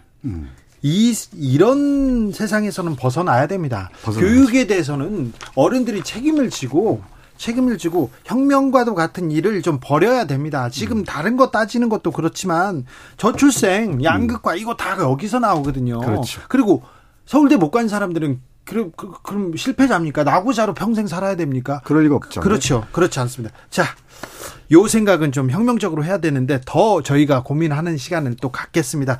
이- 이 불행함, 이 우울함을 좀 시로 좀 달래보려고 정선태 교수는 신보선의 슬픔이 없는 15초를 어, 선곡하셨습니다. 자, 이 시는 2008년에 나왔어요. 매우 오래된 베스트셀러고요. 네. 어, 매우 사랑을 받는 그런 시집입니다. 이 세상에 나온 시집 제목 중에 네. 제일 잘 지은 제목. 아, 그래요? 이 15초. 슬픔이 없는 15초. 네, 네, 15. 뭐지? 이렇게 들어가 보게 됩니다. 네. 네. 근데 이 시집을 포함해서 신보선 시인의 시들이 쉽지는 않습니다. 네. 그, 그, 이 물상들, 그, 작은 사물들, 또 뭐, 동물들의 움직임들, 그 이미지들을 포착해서 상상력을 밀고 나가는 힘이 예, 상당히 깊어서 네. 예, 한눈에 읽히진 않아요. 근데요, 곱씹어 볼 곱씹어 보면은 두고두고 맛이 우러납니다. 제가 검찰청 수사받으러 갈 때, 조사받으러 갈 때, 신보선 씨 자주 음. 들고 갑니다. 가서, 가서 읽어보고, 곱씹어보고 계속 그렇습니다. 그래서 시를 저도 그런데 여러분은 그러시면 안 돼요. 조사 받을 때시 읽고 그러시면 안 됩니다. 저는 그, 그, 정치 검사한테 반항한다, 저항한다는 그런 의미였어요. 음, 중요한 그 반항의 방법입니다. 네네. 저항의 방법입니다. 네. 근데 시를 분석적으로 통째로 전부 다 이해, 이해하겠다라고 읽- 읽으실 필요는 없을 것 아. 그렇죠. 그 느낌들의 반응을 그 한 한 그 시어나 한 시 구절에 네. 에, 이 반응만 해도 충분히 성공적인 시 독해라고 얘기할 수가 있죠. 알겠습니다. 좀 읽어볼까요? 좀. 어, 슬픔이, 보겠습니다. 슬픔이 없는 15초는 읽지 여러- 않을 수가 없습니다. 그럴까요? 어, 좀긴 시들이 많은데 슬픔이 없는 15초는 그 중에 조금 짧은 편이니까 네. 읽어보도록 하겠습니다. 슬픔이 없는 15초. 아득한 고층 아파트 위 태양이 가슴을 쥐어뜯으며 낯딸 옆에서 어찌할 바를 모른다. 치욕에 관한 한 세상은 멸망한 지 오래다. 가자, 가끔 슬픔 없이 15초 정도가 지난다. 가능한 모든 변명들을 대면서 길들이 사방에서 휘고 있다. 그림자 거뭇한 길가에 쌓이는 침묵. 거기서 초 단위로 조용히 늙고 싶다. 늙어가는 모든 존재는 비가 샌다. 비가 새는 모든 늙은 존재들이 새 지붕을 얹듯 사랑을 꿈꾼다. 누구나 잘 안다. 이렇게 된 것은 이렇게 될 수밖에 없었던 것이다. 태양이 온 힘을 다해 빛을 쥐어 짜내는 오후. 과거가 뒷걸음질 치다 아파트 난간 아래로 떨어진다. 미래도 곧 이어 그 뒤를 따른다. 현재는 다만 꽃의 나날, 꽃의 나날은 꽃이 피고 지는 시간이어서 슬프다. 고양이가 꽃잎을 얌얌 뜯어먹고 있다. 여자가 카모밀 차를 홀짝거리고 있다. 고요하고 평화로운 듯도 하다. 나는 길 가운데 우두커니 서 있다. 남자가 울면서 자전거를 타고 지나간다. 궁극적으로 넘어질 운명의 인간이다. 현기증이 만발하는 머릿속 꿈동산. 이제 막 슬픔 없이 15초 정도가 지났다. 어디로든 발걸음을 옮겨야 하겠으나 어디로든 끝간에는 사라지는 길이다. 슬픔이 없는 15초였습니다. 네. 여러분께서 다시 한번 읽어보시길 바랍니다. 자, 김갑수 선생님도 하나 읽어주세요. 제가 슬픔이 지금 없는 15초를 우리가 분석하는 것보다는 조금 시를 더. 아니 근데 돋보기 없이 이게 지금 읽기가 힘든데. 아, 그렇, 그래요? 네, 아이고, 네. 큰일이네. 근데 그 지금 도대체 이 슬픔 없는 15초가 뭘 의미할까? 네. 아주 유치한 학생 수준으로 얘기해 보는 게 재밌어요. 그래요? 예. 이렇게 실타래처럼 나올 게 많잖아요. 네. 그러니까 그 15초 외에 모든 순간은 슬픔으로 꽉 차 있다는 그런 느낌으로 볼 수 있는데 생의 어느 한 순간을 의미해요. 나는 어딘가에 어, 기투 이렇게 들어가서 섞여 있잖아요. 이 세상과 더불어. 예. 근데 순간적으로 그 바깥으로 살짝 나온 듯한 상황의 묘사처럼 느껴져요. 그 햇살이 막 내리쬐는 걸 햇살이 그 가슴을 쥐어뜯으면 이제 온다고 그러고 달려가는 자전거는 곧 넘어질 것 같고 그 옆에서 평온하게 카모밀 차, 차 마시는 여인은 아무 문제가 없는 것 같고 이런 이런 온갖 것들이 엮여 있는 세상에서 한 발 딱 떼어놨을 때 그 순간의 감정 있죠. 그게 여러 그 이 여러 그 시어 물상을 통해서 사람에게 순간을 딱 포착한 그런 게 아닐까. 이런 그 구절들도 깊이 음미해, 볼- 음미해 볼 만합니다. 비가 새는 아, 늙어가는 모든 존재는 비가 샌다. 네. 비가 새는 모든 늙은 존재들이 새 지붕을 얹듯 사랑을 꿈꾼다. 이, 많이 고민하게 되죠. 늙어가는 모든 존재는 비가 샌다를 어떻게 이해하실지 모르겠는데 늙어가면서 이 눈물을 많이 흘린다는 얘기인지 뭔가를 잃어간다는 얘기인지 그렇죠. 흘린다. 네. 이런 비가 새는 모든 늙은 존재들이 또 새 지붕을 얹듯 사랑을 꿈꾼다고 얘기합니다. 신보선 씨의 핵심적인 시어가 슬픔과 사랑. 예. 입니다. 가끔씩 허무도 중요한 그 자리를 차지하고 있죠. 그리고 금방 말씀하신 대로 이 이미지들이 쭉 지나가잖아요. 예. 그 안에서 슬픔 없는 15초 그 순간에 세상을 바라보면 어떨까. 그리고 이런 식구들도 확 와닿습니다. 치욕에 관한 한 세상은 멸망한 지 오래다. 네. 그러니까 부끄러움을 모른, 모른지 사람들이 모르고 산지 오래됐다는 의미로 와닿죠. 신보선 씨의 특징 중에 하나가 전 시 통째로 이렇게 이해하지 않아도 음. 한 문장이 또 꽂혀가지고 그 문장이 기억되고 기록되는 경우도 많습니다. 아까 사실은 오후에 그 신보선 씨 오랜만에 검색을 해봤어요. 네. 뭐 당연히 좋아하는 분들이 너무 많은 거예요. 아, 네, 네. 사랑받는 시인이죠. 네, 다들 자기들이 좋아하는 기절기절을 따냈는데 네. 참 대단하구나 싶어서 음. 저는 포털 검색을 권하고 싶어요. 아? 이 시집을 사서 구행는 것도 좋지만 네. 포털의 그 각 기 독자들이 인용해 놓은 귀절 하나 하나가 어떻게 그렇죠. 와닿는지 한 문장 귀절 많 좋습니다. 그리고 네. 오늘은 잘 모르겠어 눈앞에 없는 사람 이 다른 시집도 음. 굉장히 사랑받는데 음. 그 중에서는 또 슬픔이 없는 15초 이 시집을 이 시집이 가장 사랑받죠. 저는 그 포털에서 검색해서 어, 여러 독자들이 이, 인용하고 있는 어, 시 구절을 뭐 감상하는 것도 의미가 있고 재밌지만은 네. 역시 종이책으로 읽어야 됩니다. 아, 시는 네, 시는 특별히 이게 만져야 돼. 자꾸만 네. 만져야 예, 스킨십이 이루어져야 더 가까이 다가오는 것 같습니다. 네, 네, 이를테면은 이런 구절만 볼게 구절 하나 볼게요. 어찌할 수 없는 소문이라는 아, 시인데 네, 그 중에 천년만 잠깐 보겠습니다. 아유, 좋죠. 나는 나에 대한 소문이다. 죽음이 삶의 기회 되고 속삭이는 불길한 낱말이다. 나는 전전긍긍 살아간다. 나의 태도는 칠흑같이 어둡다. 나는 나에 대한 소문이래요. 그렇죠. 내가 어떤 뭐 실체로 쓰이는 게 아니고 맞아요. 수많은 소문들이 나를 구성한다는 얘기겠죠. 그렇죠. 거, 네. 거기에 우리가 얽매여 가지고 네. 거기에 신경 쓰고 그렇게 또 괴로워하죠. 그렇죠. 그러니까 시독법 지금 정 선생이 바로 음. 얘기를 했는데 그 한번 쭉 읽어서 지나가는 거 아니거든요. 누가 그 김광석 노래를 좋아한다고 그래 봐요. 네. 한번 듣고 기억하는 게 아니라 수도 그렇죠. 없이 수도 없이 말할 수 없이 여러 번 그 같은 노래를 듣게 돼요. 네. 그러면서 그 노래가 자기에게 이제 이렇게 젖어드는 건데 음.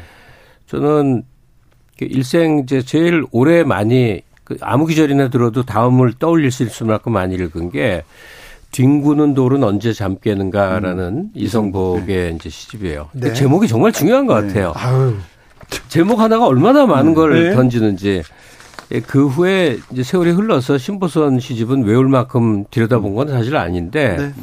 자기가 여기에 딱 꽂히면 계속 책이 나달 나달 나달 할 때까지 어딘가 다니죠. 휴대를 하다가 음. 한 페이지씩 이렇게 음. 펼칠 때 굉장히 그게 와닿죠. 네. 아주 맛있게 아껴서 예, 씹어 먹을 수 있는 그런 시집입니다. 네. 오늘 함께 맛본 책은 서울대 10개 만들기 김종영 교수가 쓴 책입니다. 서울대 무용론, 서울대를 어떻게 하자 이런 고민과 이런 토론이 진행되던 때가 있었는데 그것마저 사라지면서 교육개혁 아예 길을 잃었습니다. 공론장에 네, 대학 올려야 됩니다. 없어요 네. 지금. 지금 올려야 됩니다. 네. 그리고 그 우울함과 그 불행은 슬픔이 없는 15초 신보선 시인의 시집으로 저희가 어, 다독였습니다. 김갑수 선생님 그리고 정선태 교수님 감사합니다. 우리는 네. 누리호 발사로 가야 됩니다. 음. 오늘도 감사했습니다. 네, 고맙습니다. 고맙습니다.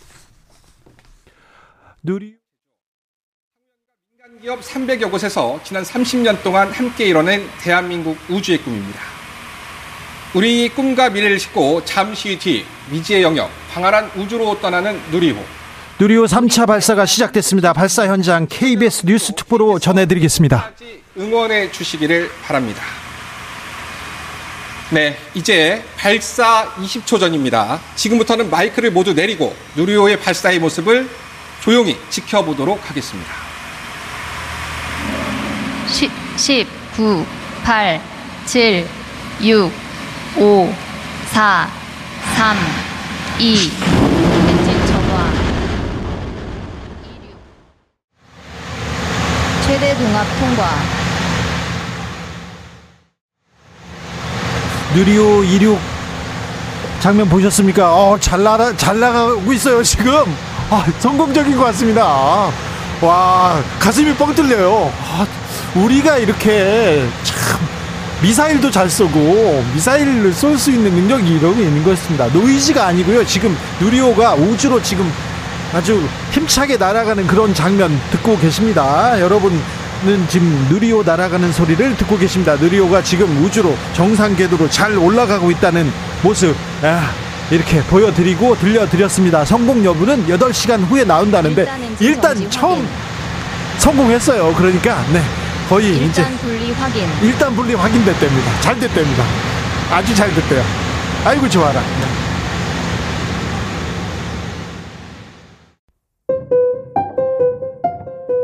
정치 피로, 사건 사고로 인한 피로, 고달픈 일상에서 오는 피로. 오늘 시사하셨습니까? 경험해 보세요. 들은 날과 안 들은 날의 차이. 여러분의 피로를 날려줄 저녁 한 끼 시사. 주진우 라이브.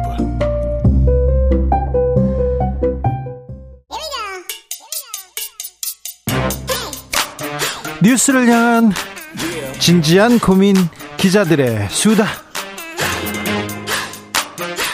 라이브 기자를 기자실을 찾은 오늘의 기자는 박근모 디지털 에셋 기자입니다. 어서 오세요. 네, 안녕하세요. 디지털 에셋 박근모입니다. 네, 오랜만에 뵙습니다. 코인 얘기 지금 전 국민의 관심사여서 좀 자세히 나눠 봐야 되겠습니다. 네, 그렇죠. 자, 기자님. 네. 자, 김남국 의원의 가상 자산 투자 이거 어떻게 보셨어요? 어, 저 저희 매체에서 굉장히 많이 이제 심층 분석을 많이 했었는데요. 네. 보면서 재미있는 구석이 많이 있더라고요. 어떤요? 첫 번째로 아, 이분이 굉장히 투자를 잘하시는구나. 아, 그랬다면서요? 네, 전문가 투자를- 수준의 네. 저기 투자라면서요? 네, 굉장히 적절한 최적의 타이밍에 왜 사고팔고를 반복하셔가지고 굉장히 투자를 잘하셨다.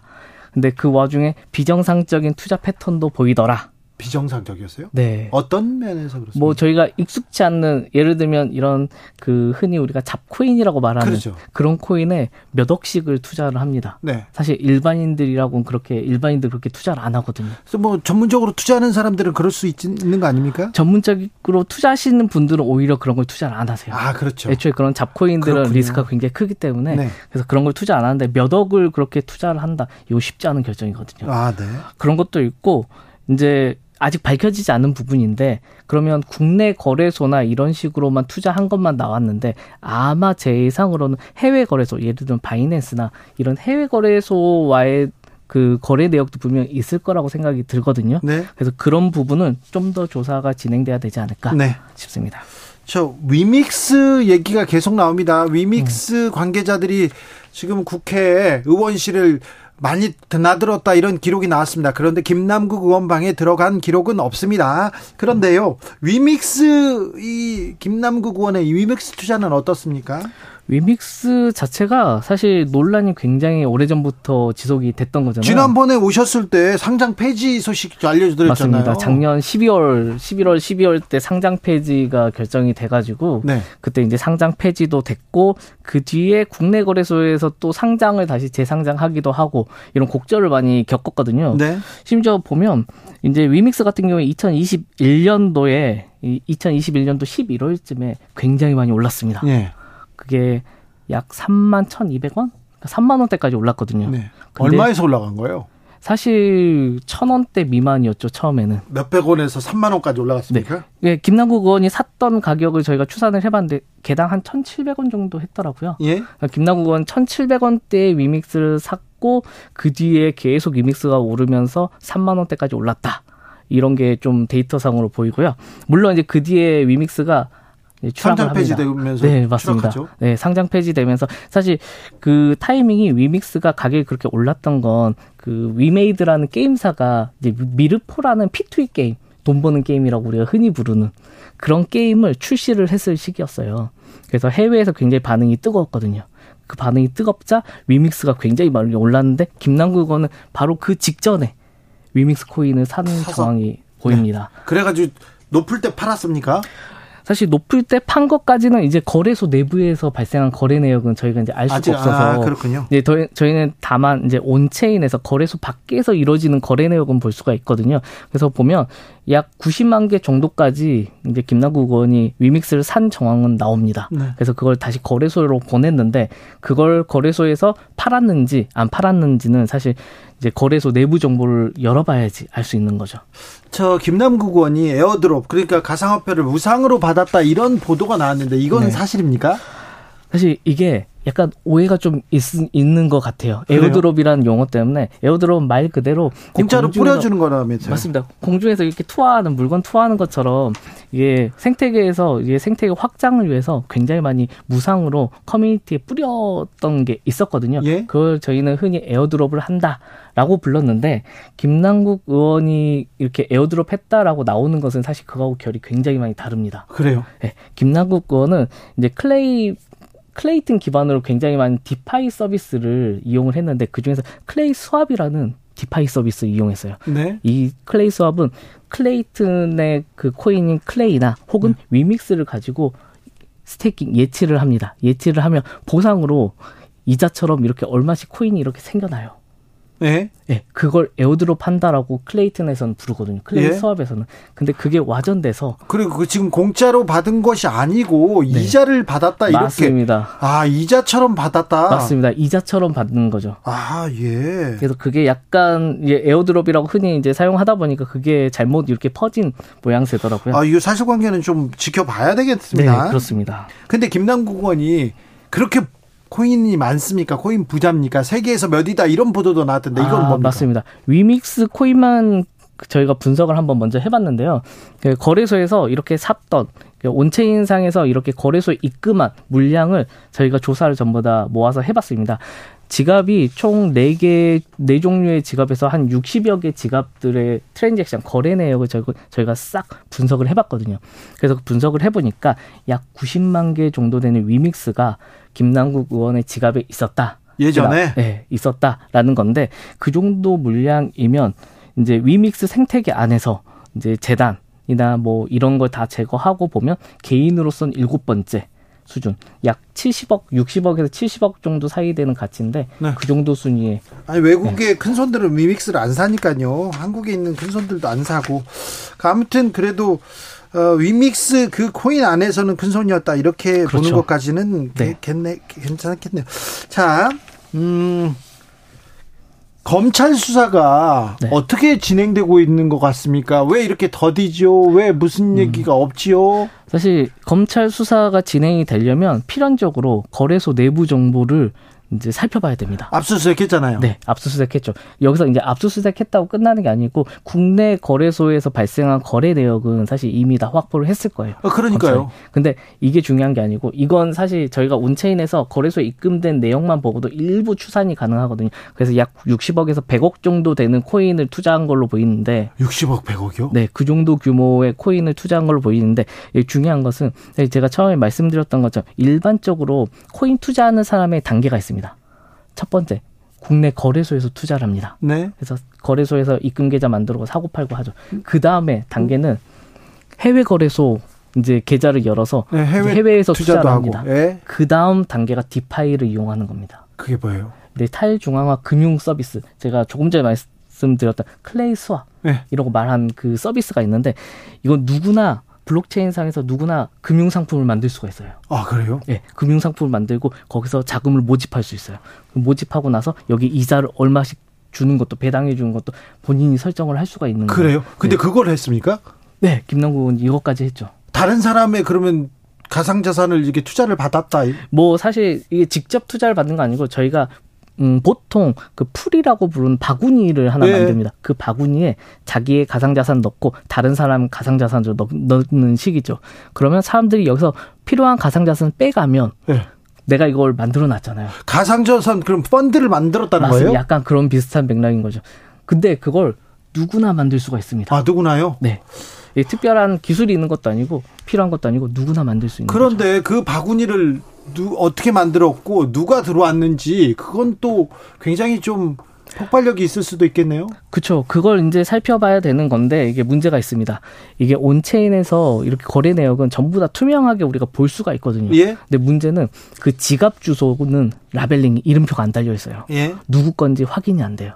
이걸 확인하려면 아니 했다면서요? 아 이걸 하려면 여러 가지 단계가 필요한데 이 지갑이 거래소로 입금되는 것까지 저희가 살펴봐야 됩니다. 네. 그 거래소에 입금된 그 순간까지 확인을 해야지만 확실하게 아, 이 사람 누구 거였구나. 이 지갑은 누구 거의 지갑이었구나라는 걸 알 수가 있는 거죠. 그래서 그 단계까지 진행이 돼야 되는데 그 단계는 사실 이 분석하는데 쉽진 않을 것 아. 그래서 검찰 아, 수사가 이렇게 좀 시간이 좀 네, 걸리는군요. 걸릴 수밖에 네. 없는 거죠. 시간 걸려가지고 총선 직전에 나올 것 같다 이런 사람들도 있어요. 이렇게 예상하는. 사람. 네. 진짜 그럴 수도 있을 것 같다는 생각. 이게 해외 거래소까지 범위를 넓히면 네. 시간이 굉장히 많이 걸립니다. 네. 테라 사태처럼 굉장히 많이 걸릴 수가 있어가지고요. 예.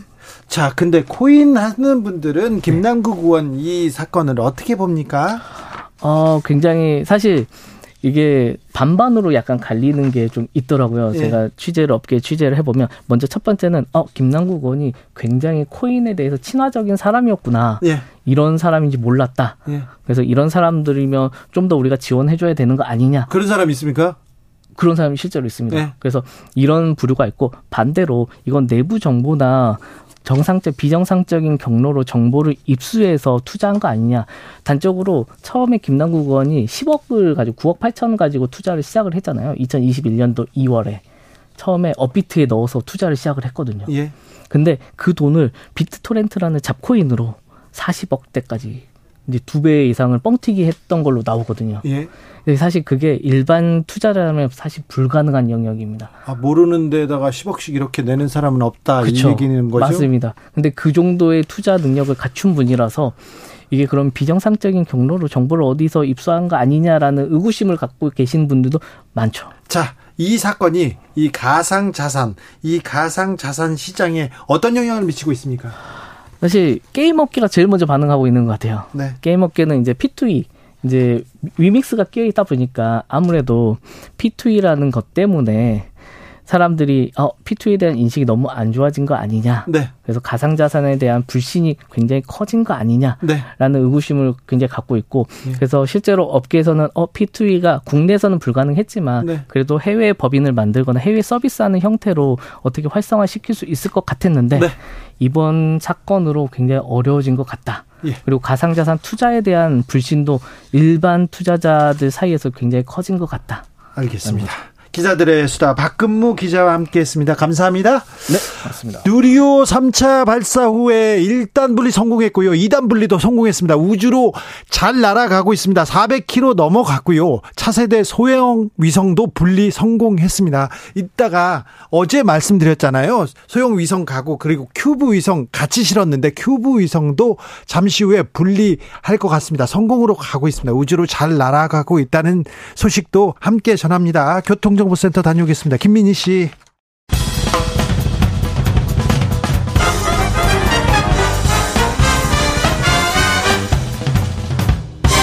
훅 인터뷰. 모두를 위한 모두를 향한 모두의 궁금증 흑 인터뷰 정치가 사라졌다. 국민들이 정치를 걱정하고 있다. 이런 얘기 계속 나옵니다. 그래서 아, 여야 대표들이 얼마 전에 정치 원로들한테 호되게 꾸지럼 들었다고 합니다. 그 어떤 얘기 들었는지 민취업 이석형 공동회장 모셨습니다. 회장님 어서 오세요. 네, 반갑습니다. 네. 잘 계시죠? 예, 편하게 잘 지내고 책 읽고 지냅니다. 네, 국회 오래 계셨습니다. 국회 부의장도 하셨고요. 그- 그리고 특별히 뭐 인권을 위해서 애쓰시던 모습 생각납니다. 예. 자, 민취업 만든 지가 84년에 만들었어요. 그렇습니다. 지금 딱 39년 됐죠? 네. 1984년에 네. 창립이 됐으니까. 그때 신민당에 이제 80년대 전두환 시대 아닙니까? 전두환 아주 참 아주 혹독할 때죠. 혹독할 때 그래도 YS DJ 이렇게 움직이면서 예. YS계하고 DJ계하고 막 좀 으르렁거렸잖아요. 그러면 그래가지고 화합하자, 손잡자 하고 그거 만든 거죠. 그렇죠. 네. 그때 네. 양진영이 다 자기네가 대통령 해야 된다는 생각이 있었기 때문에 그렇죠.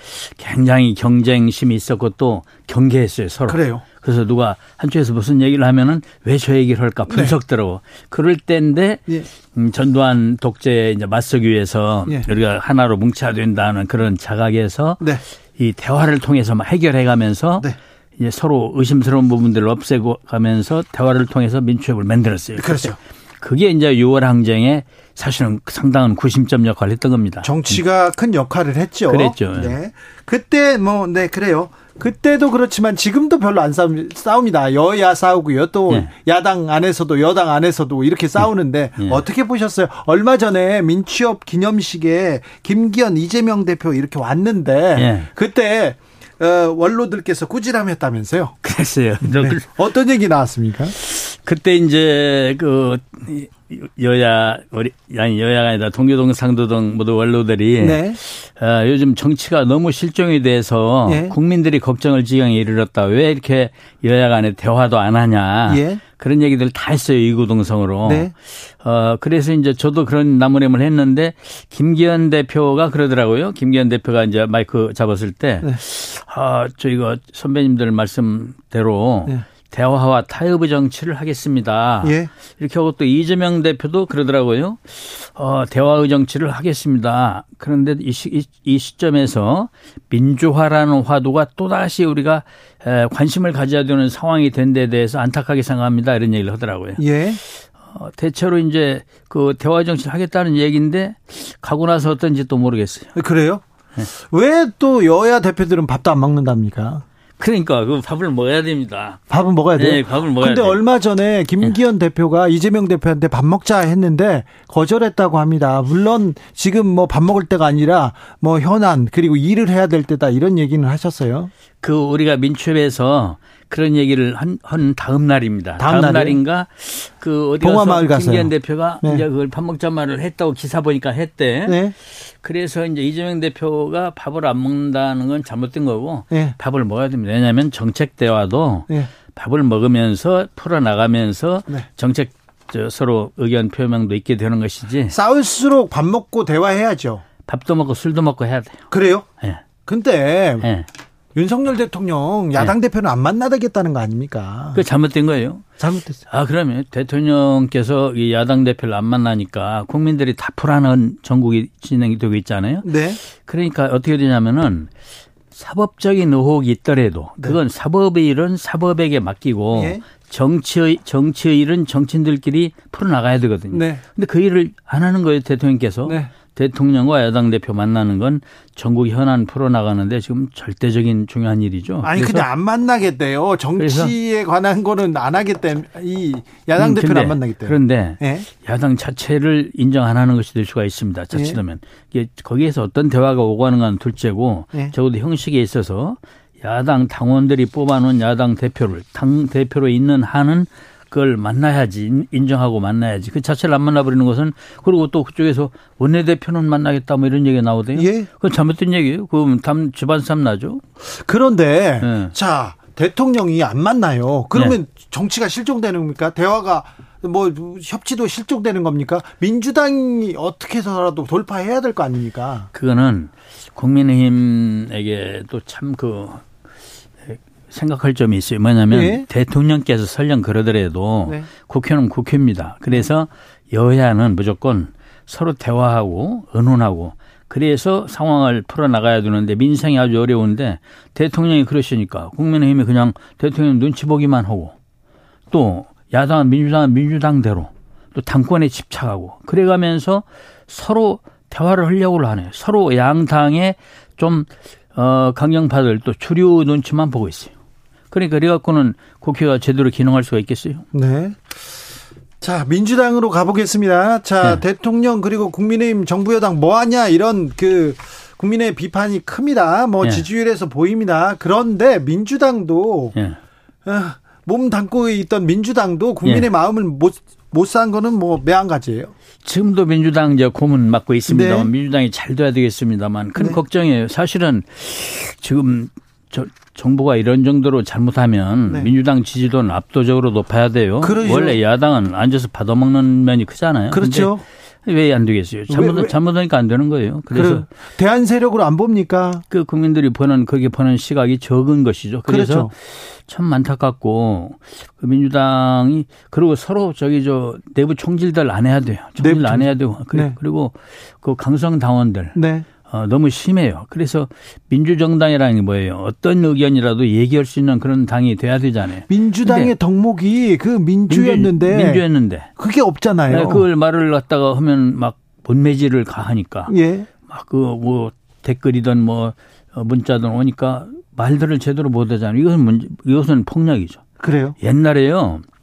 어, 삼김 시대 예. 얼마나 권위적이었습니까? 예. 왜냐하면 지지자들이 돌처럼 뭉쳐 있는 절대적인 그런 권위를 가진 삼김 아니었습니까? 네. 그때 제가 1992년에 국회의원 초선했는데 네. 그때 김대중 총재님이 계실 때 우리 초선 의원들이 예. 저 재, 재정규 그때 의원 등 재정구. 재정구 의원 등 네. 또뭐 몇 명들이 해가지고 첫 개혁 모임 만들었어요. 예. 개혁 모임이 할 말 다 했어요. 그래요. 예, 그 권노갑 선배님 그때 걱정 많이 했습니다. 그래요. 그래도 누가 어디서 그때 어디 개딸들이 있었습니까? 누가 있습니까? 할 말 하면서 또 김대중 총재도 받아들일 거 받아들이면서 당이 민주화 점차로 해 나갔던 거예요. 근데 지금 벌써 몇십 년 지났으니까 그보다 훨씬 당이 민주주의가 발전해야 되는데 당내 민주주의가 거꾸로 퇴보하고 있어. 아니 근데 근데 김대중 총재 시절이잖아요. 네. 그때 초선들이 이거 네. 개혁하라 목소리도 내고 그랬잖아요. 그랬어요. 정세철 의원도 그러고. 근데 네. 그러면 가만히 음 하고 있다가 공천에서 이렇게 찍어 누르고 그런 거 아니에요? 안 했어요. 안 했어요? 아 저도 그 개혁 모임에 함께 했다니까요. 재정구원. 근데 근데 또 디, 저기 다그 DJ가 절대 불이익 주고 그 그러지 않았어요? 그런 건 없었다니까요. 네. 그러니까 좀 눈치는 우리가 배웠지만은 네. 할 말은 하고 살았는데 네.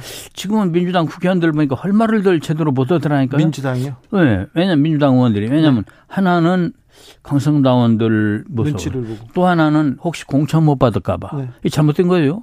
그- 그러면 안 되거든. 지금 그럼 민주당에서 지금 대화가 사라지고 민주가 사라지고 네. 이게 그러면 누구 잘못입니까? 어떻게 보고 시- 계십니까? 이거는 우리 모두가 반성할 일이지만 네. 에, 정당 본연의 모습을 되찾아야 돼요. 네. 그래야지 어, 이걸 꼭 여당한테만 정, 대통령과 여당한테만 잘못이라고 둘러실 수도 없고 네. 대통령과 여당도 잘못하고 있지만 네. 야당도 지금 이렇게 하면 안 되고 네. 당내에서 좀 거듭나야 됩니다. 근데 이걸 제가 볼 때는요. 네. 좀 바른 말하고 하는 의원들 말을 들어야 돼요. 아, 그래요? 당내에서도. 근데 그게 별로 없어요. 이재명 대표가 잘 안 듣습니까? 이재명 대표 내가 고문이지만 뭐 물어보는 전화 없던데. 그래요? 예. 다른 분한테는 물어보겠죠. 모르겠는데 듣기 좋은 말만 들으면 안 되거든요. 듣기 듣기, 좋은 싫은 소리도. 들어야 돼요. 네. 자, 민주당이 조금 네. 부족하더라도 그래도 양심도 있고 예. 민주화를 위해서 헌신하고 희생했다. 예. 도덕적이었다. 이렇게 생각하던 사람들이 예. 많았습니다. 예. 지금은 민주당이 도덕적이지도 않다. 이렇게 생각하는 사람들이 많다고 합니다. 특별히 젊은 층들이. 어떻게 보십니까? 실은 그건 좀 억울한 일인데 네. 그래도 예. 지금 그 보수 정당보다는 네. 도덕적입니다 비교적 그런데 그만치 그동안에 이 야당이 도덕적이다고 인석 인식됐던 만큼 네. 조금 부도덕한 게 보여도 거기에 대한 타격이 충격이 큰 거예요 국민들은 예. 그리 비난을 더 들어요 예. 그런데 그렇지만 어, 우리가 국민 눈높이에 맞추려면은 네. 지금 이렇게 해서는 안 되고 대대적인 자가, 자기 혁신이 있어야 된다. 네. 혁신이 있어야 된다는 생각을 하는데 그게 좀 대단히 미흡해요. 안 되고 있어요. 미흡합니까? 예. 김남국 사태는 어떻게 풀어야 됩니까? 김남국 사태. 그 참 그 온 국민들이 다 걱정하고 좀 불안해해요. 네. 미- 저기 어, 이래서는 안 된다고 비난해요. 예. 그걸 이제 좀 결단이 필요해요 민주당이 예. 결단이. 그 물론 이제 같이 의정 활동하던 동료 의원으로서 왜 애정이 없겠어요. 네. 어떤 의원은 뭐 SNS에다가 김남국 뭐 힘내라고 뭐 하는 글도 올렸더구만요. 네. 그렇게 이제 그런 마음이 인지 상정이지만 네. 크게 보고 어 국민들이 걱정을 얼마나 많은 사람들이 그 암호화폐로 망했고 또 암호화폐를 민주당 의원이 할 때는 국회의원이 할 때는 어 뭔가 정보를 갖다 활용했을 것이라는 의심들을 하지 않겠습니까? 네. 그런 상황에서 이 부분은 단호하게 처리하고 나가야지 우물우물하면 같이 같이 망합니다. 윤리위에 제소를 했고요. 네. 어, 탈당했습니다. 더 단호해져야 됩니까? 더 끊어내야 됩니까? 어떻든 윤리위원회에서 예. 제대로 해가지고 소명할 기회는 다 주더라도 어, 초- 어 발할 거 있으면 징계할 건 징계를 해야 되는 거고 또 이 부분에 대해서는요 국민적 공감대가 상당히 있어요. 그래서 이걸 자꾸 그냥 아픈, 아픈 마음으로 예. 두둔만 하고 나가려면은 그 어느 의원은 보니까 아, 뭐참 음, 힘내라 했던데 그거 하려면 전화로 해야 되거든. 전화로 힘내라고 해야지. SNS에 올려놓으면 언론이 보- 보도해버리니까 국민들이 생각할 때, 야, 민주당이 말이지, 김남국 뭐, 따가라고 해서 탈당했으면서도 뒤로는 이게 한 통인가? 이런 의심을 할 수가 있잖아요. 네. 자, 돈봉투 사건은 어떻게 처리해야 됩니까? 민주당에서. 그것도 지금 매우 당원들이 분개하는 그런 일입니다. 예. 국민들도 걱정하는 일이고요. 네. 지금 그 당시에요, 송영길 후보하고 홍영표 후보가 당대표 경선했지 않습니까? 우원식 후보까지 3명 했는데 그랬는데. 거의 차이가 안 났어요. 그때 홍영표 의원이요. 네. 대의원표 36표만 더 얻었더라면 그 홍- 당대표 됐었어요. 네. 대의원표 36표를 더못 얻어서 졌는데 뭐 그 녹음대로라면 300만 원짜리 돈 봉투를 뭐 몇십 명 의원들에게 논아줘서 대의원들 주라고 줬다는 거 아니에요. 그러면은 그게 사실이면 아 30몇 표 영향 안 미쳤겠어요? 당락이 바뀌었어야 되는 일이거든요. 그게.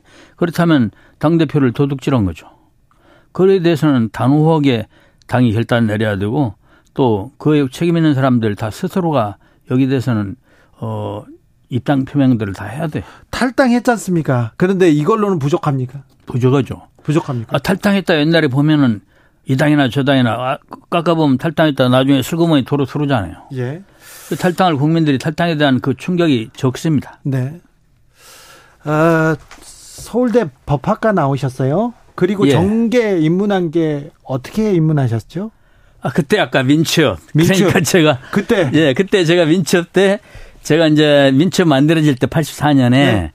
어 유수원 기업체에 잘 나가는 사원이었어요. 네. 장차 청년으로서 곧 임원된다고 하던 사원이었는데 네.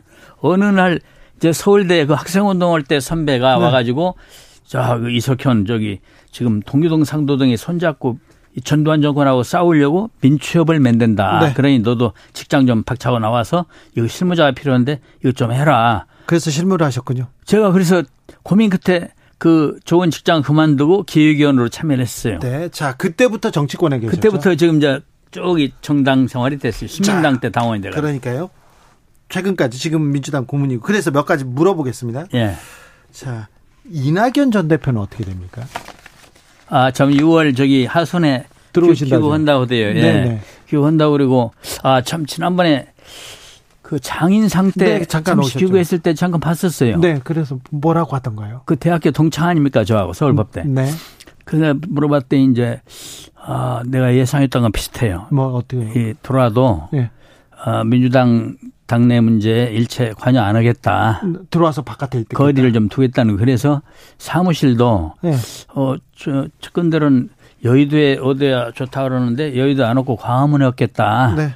왜냐하면 되도록 국회 쪽하고는 당 쪽하고 좀 멀리 있겠다 이거예요. 그렇더라도 정계에서 뭐 떠나는 건 아니잖아요. 그건 아니에요. 그건 아니죠. 아닌데 네. 그건 아닌데 당내 문제에 개입을 않고 네, 잠- 나름대로 공부하고 있겠다. 바깥에서 있겠다. 예, 그런 입장이었어요. 그래서 뭐 이렇게 무슨 막 당권에 뭐 개입을 한다거나 막또 감도나 변화한다 이럴 것 같지가 않고 네. 조금 이렇게 초연하게 있고 싶어 하는 것 같아요. YS계 DJ계도 치열하게 싸웠잖아요. 네. 그런데 지금 친명, 친이, 친, 친낙 예. 이게 너, 너무 치열한 것 같아요. 그럼 안 되거든요. 지금 이게요. 다 당에 다 소중한 자산들인데 이게 그냥 극단적으로 싸움을 해서는 뭐 수박 그런 얘기 나오면 안 되는 겁니다. 그리고 아 그 이낙연 전 대표도 우리 당의 소중한 자산이죠. 그런데 막 그렇게 몰아세워도 안 되고 그리고 어떤 저 당내에서 아까도 얘기했지만 내부 총질을 서로 안 해야 돼. 서로. 네. 예, 그래야 되고 그래서 당내 이런 정도로 되는 것은 대화가 부족하고 또 하나는 서로 어, 견제 심리가 너무 많아요. 의심이 많고. 옛날 동교동 상도동이 말도 못하게 경계를 하고 있을 때인데 어느 정도로 꾸준히 대화를 했냐면 하루 안 빼고 이면 대화들 하면서 네. 어, 술 경- 드셨죠 그때는 네? 술 먹고 그랬어요. 술도 먹고 밥 먹고 기- 그때 김대중 선생이 사형 선고 받았다가 예. 미국에 간신히 살아서 명명, 망명하고 있을 때인데 네. 김상현 그 의장 권한 대행이 예. 민초 만들 때 네. 아주 참 김영삼 어, 총재랑 많이 만나면서 의논해가면서 서로 양 어느 정도 했냐면 행사를 해도요. 지금 양 의장 이제 귀국했을 때 양 의장 김대중 김영삼 김영삼 김대중 양 의장님을 모시고 이렇게 행사를 하게 아, 됐습니다. 항상 이렇게 항상 하나 앞, 누구를 앞에 말하면 총무국장이 동교동이면 조직국장은 상도동. 항상 그렇게 그럼 총무 부국장은 상도동이고 조직 부국장은 동교동. 항상 모여서 뭔가는 했어요. 그래서 그다음 제 말씀은 지금도 하고 싶은 얘기는 나눠 먹기도 잘하면 괜찮아요. 알겠습니다. 자, 예. 자 한동훈 법무부 장관 정치인으로 어떻게 봅니까? 그 정치인이 아니고 원래 지금 장관이니까 행정 강요잖아요. 네. 근데 정치인 할 얘기를 자꾸 해버리잖아요. 아 그렇습니까? 예. 근데 총선은 나올 것 같아요. 그 지금 하는 걸로 봐서는 나올라니까 저러지 싶어요. 그렇습니까? 예. 어, 네. 조국 전 장관은요? 예. 어떻게 보십니까? 안 나올 걸로 보는데요. 안 나올 것 같아요. 안 나올. 네. 그건 원래 정치에 대한 집념이 강한 분은 아닌데 네. 그 참 세파에 시달렸죠 그야말로. 예. 그런데 이제 한동훈 씨는 보니까 무슨 정치적인 뜻이 없으면 저렇게 할 리가 없는데 싶더라고. 국회 답변을 봐도 정부 강요로서는 할 수 없는 반응이잖아요. 그렇습니까? 예. 네. 그래서 그러다 보니까 또 무슨 지지도가 그쪽에서는 올라갔다고도만. 그러게요. 그게 잘못된 겁니다. 잘못된 겁니까? 그 얘기는요. 다음 시간에 할게요. 그래. 시간 예, 시간을 좀 갖고 좀 얘기해 보겠습니다. 그래, 예. 자, 민취업 이석현 회장이었습니다. 원로들은 지금 정치권 어떻게 보는지 예, 얘기 들었습니다. 감사합니다. 감사합니다. 네. 예. 아, 누리호 비행은 종료됐습니다. 위성 궤도 안착 여부는 8시쯤 발표될 예정인데요. 1차 1단 분리도 성공했고 2단 분리도 성공했고 차세대 소형 위성 분리 성공했습니다. 큐브 위성 분리 성공했습니다. 그리고 지금 우주로 잘 날아가고 있습니다. 그러니까 누리호의 누리호는 이 발사체, 발사체 미사일 플러스 플러스 위성이 이렇게 타고 있다고 어제 공부했잖아요. 그런데 지금 어, 미사일이 아니라 한국형 발사체가 잘 날아가고 있다는 얘기합니다. 누리호 발사의 성공을 기원하겠습니다. 아, 저는 여기서 물러가고요. 내일 오후 5시 5분에 다시 돌아오겠습니다. 지금까지 주진우였습니다.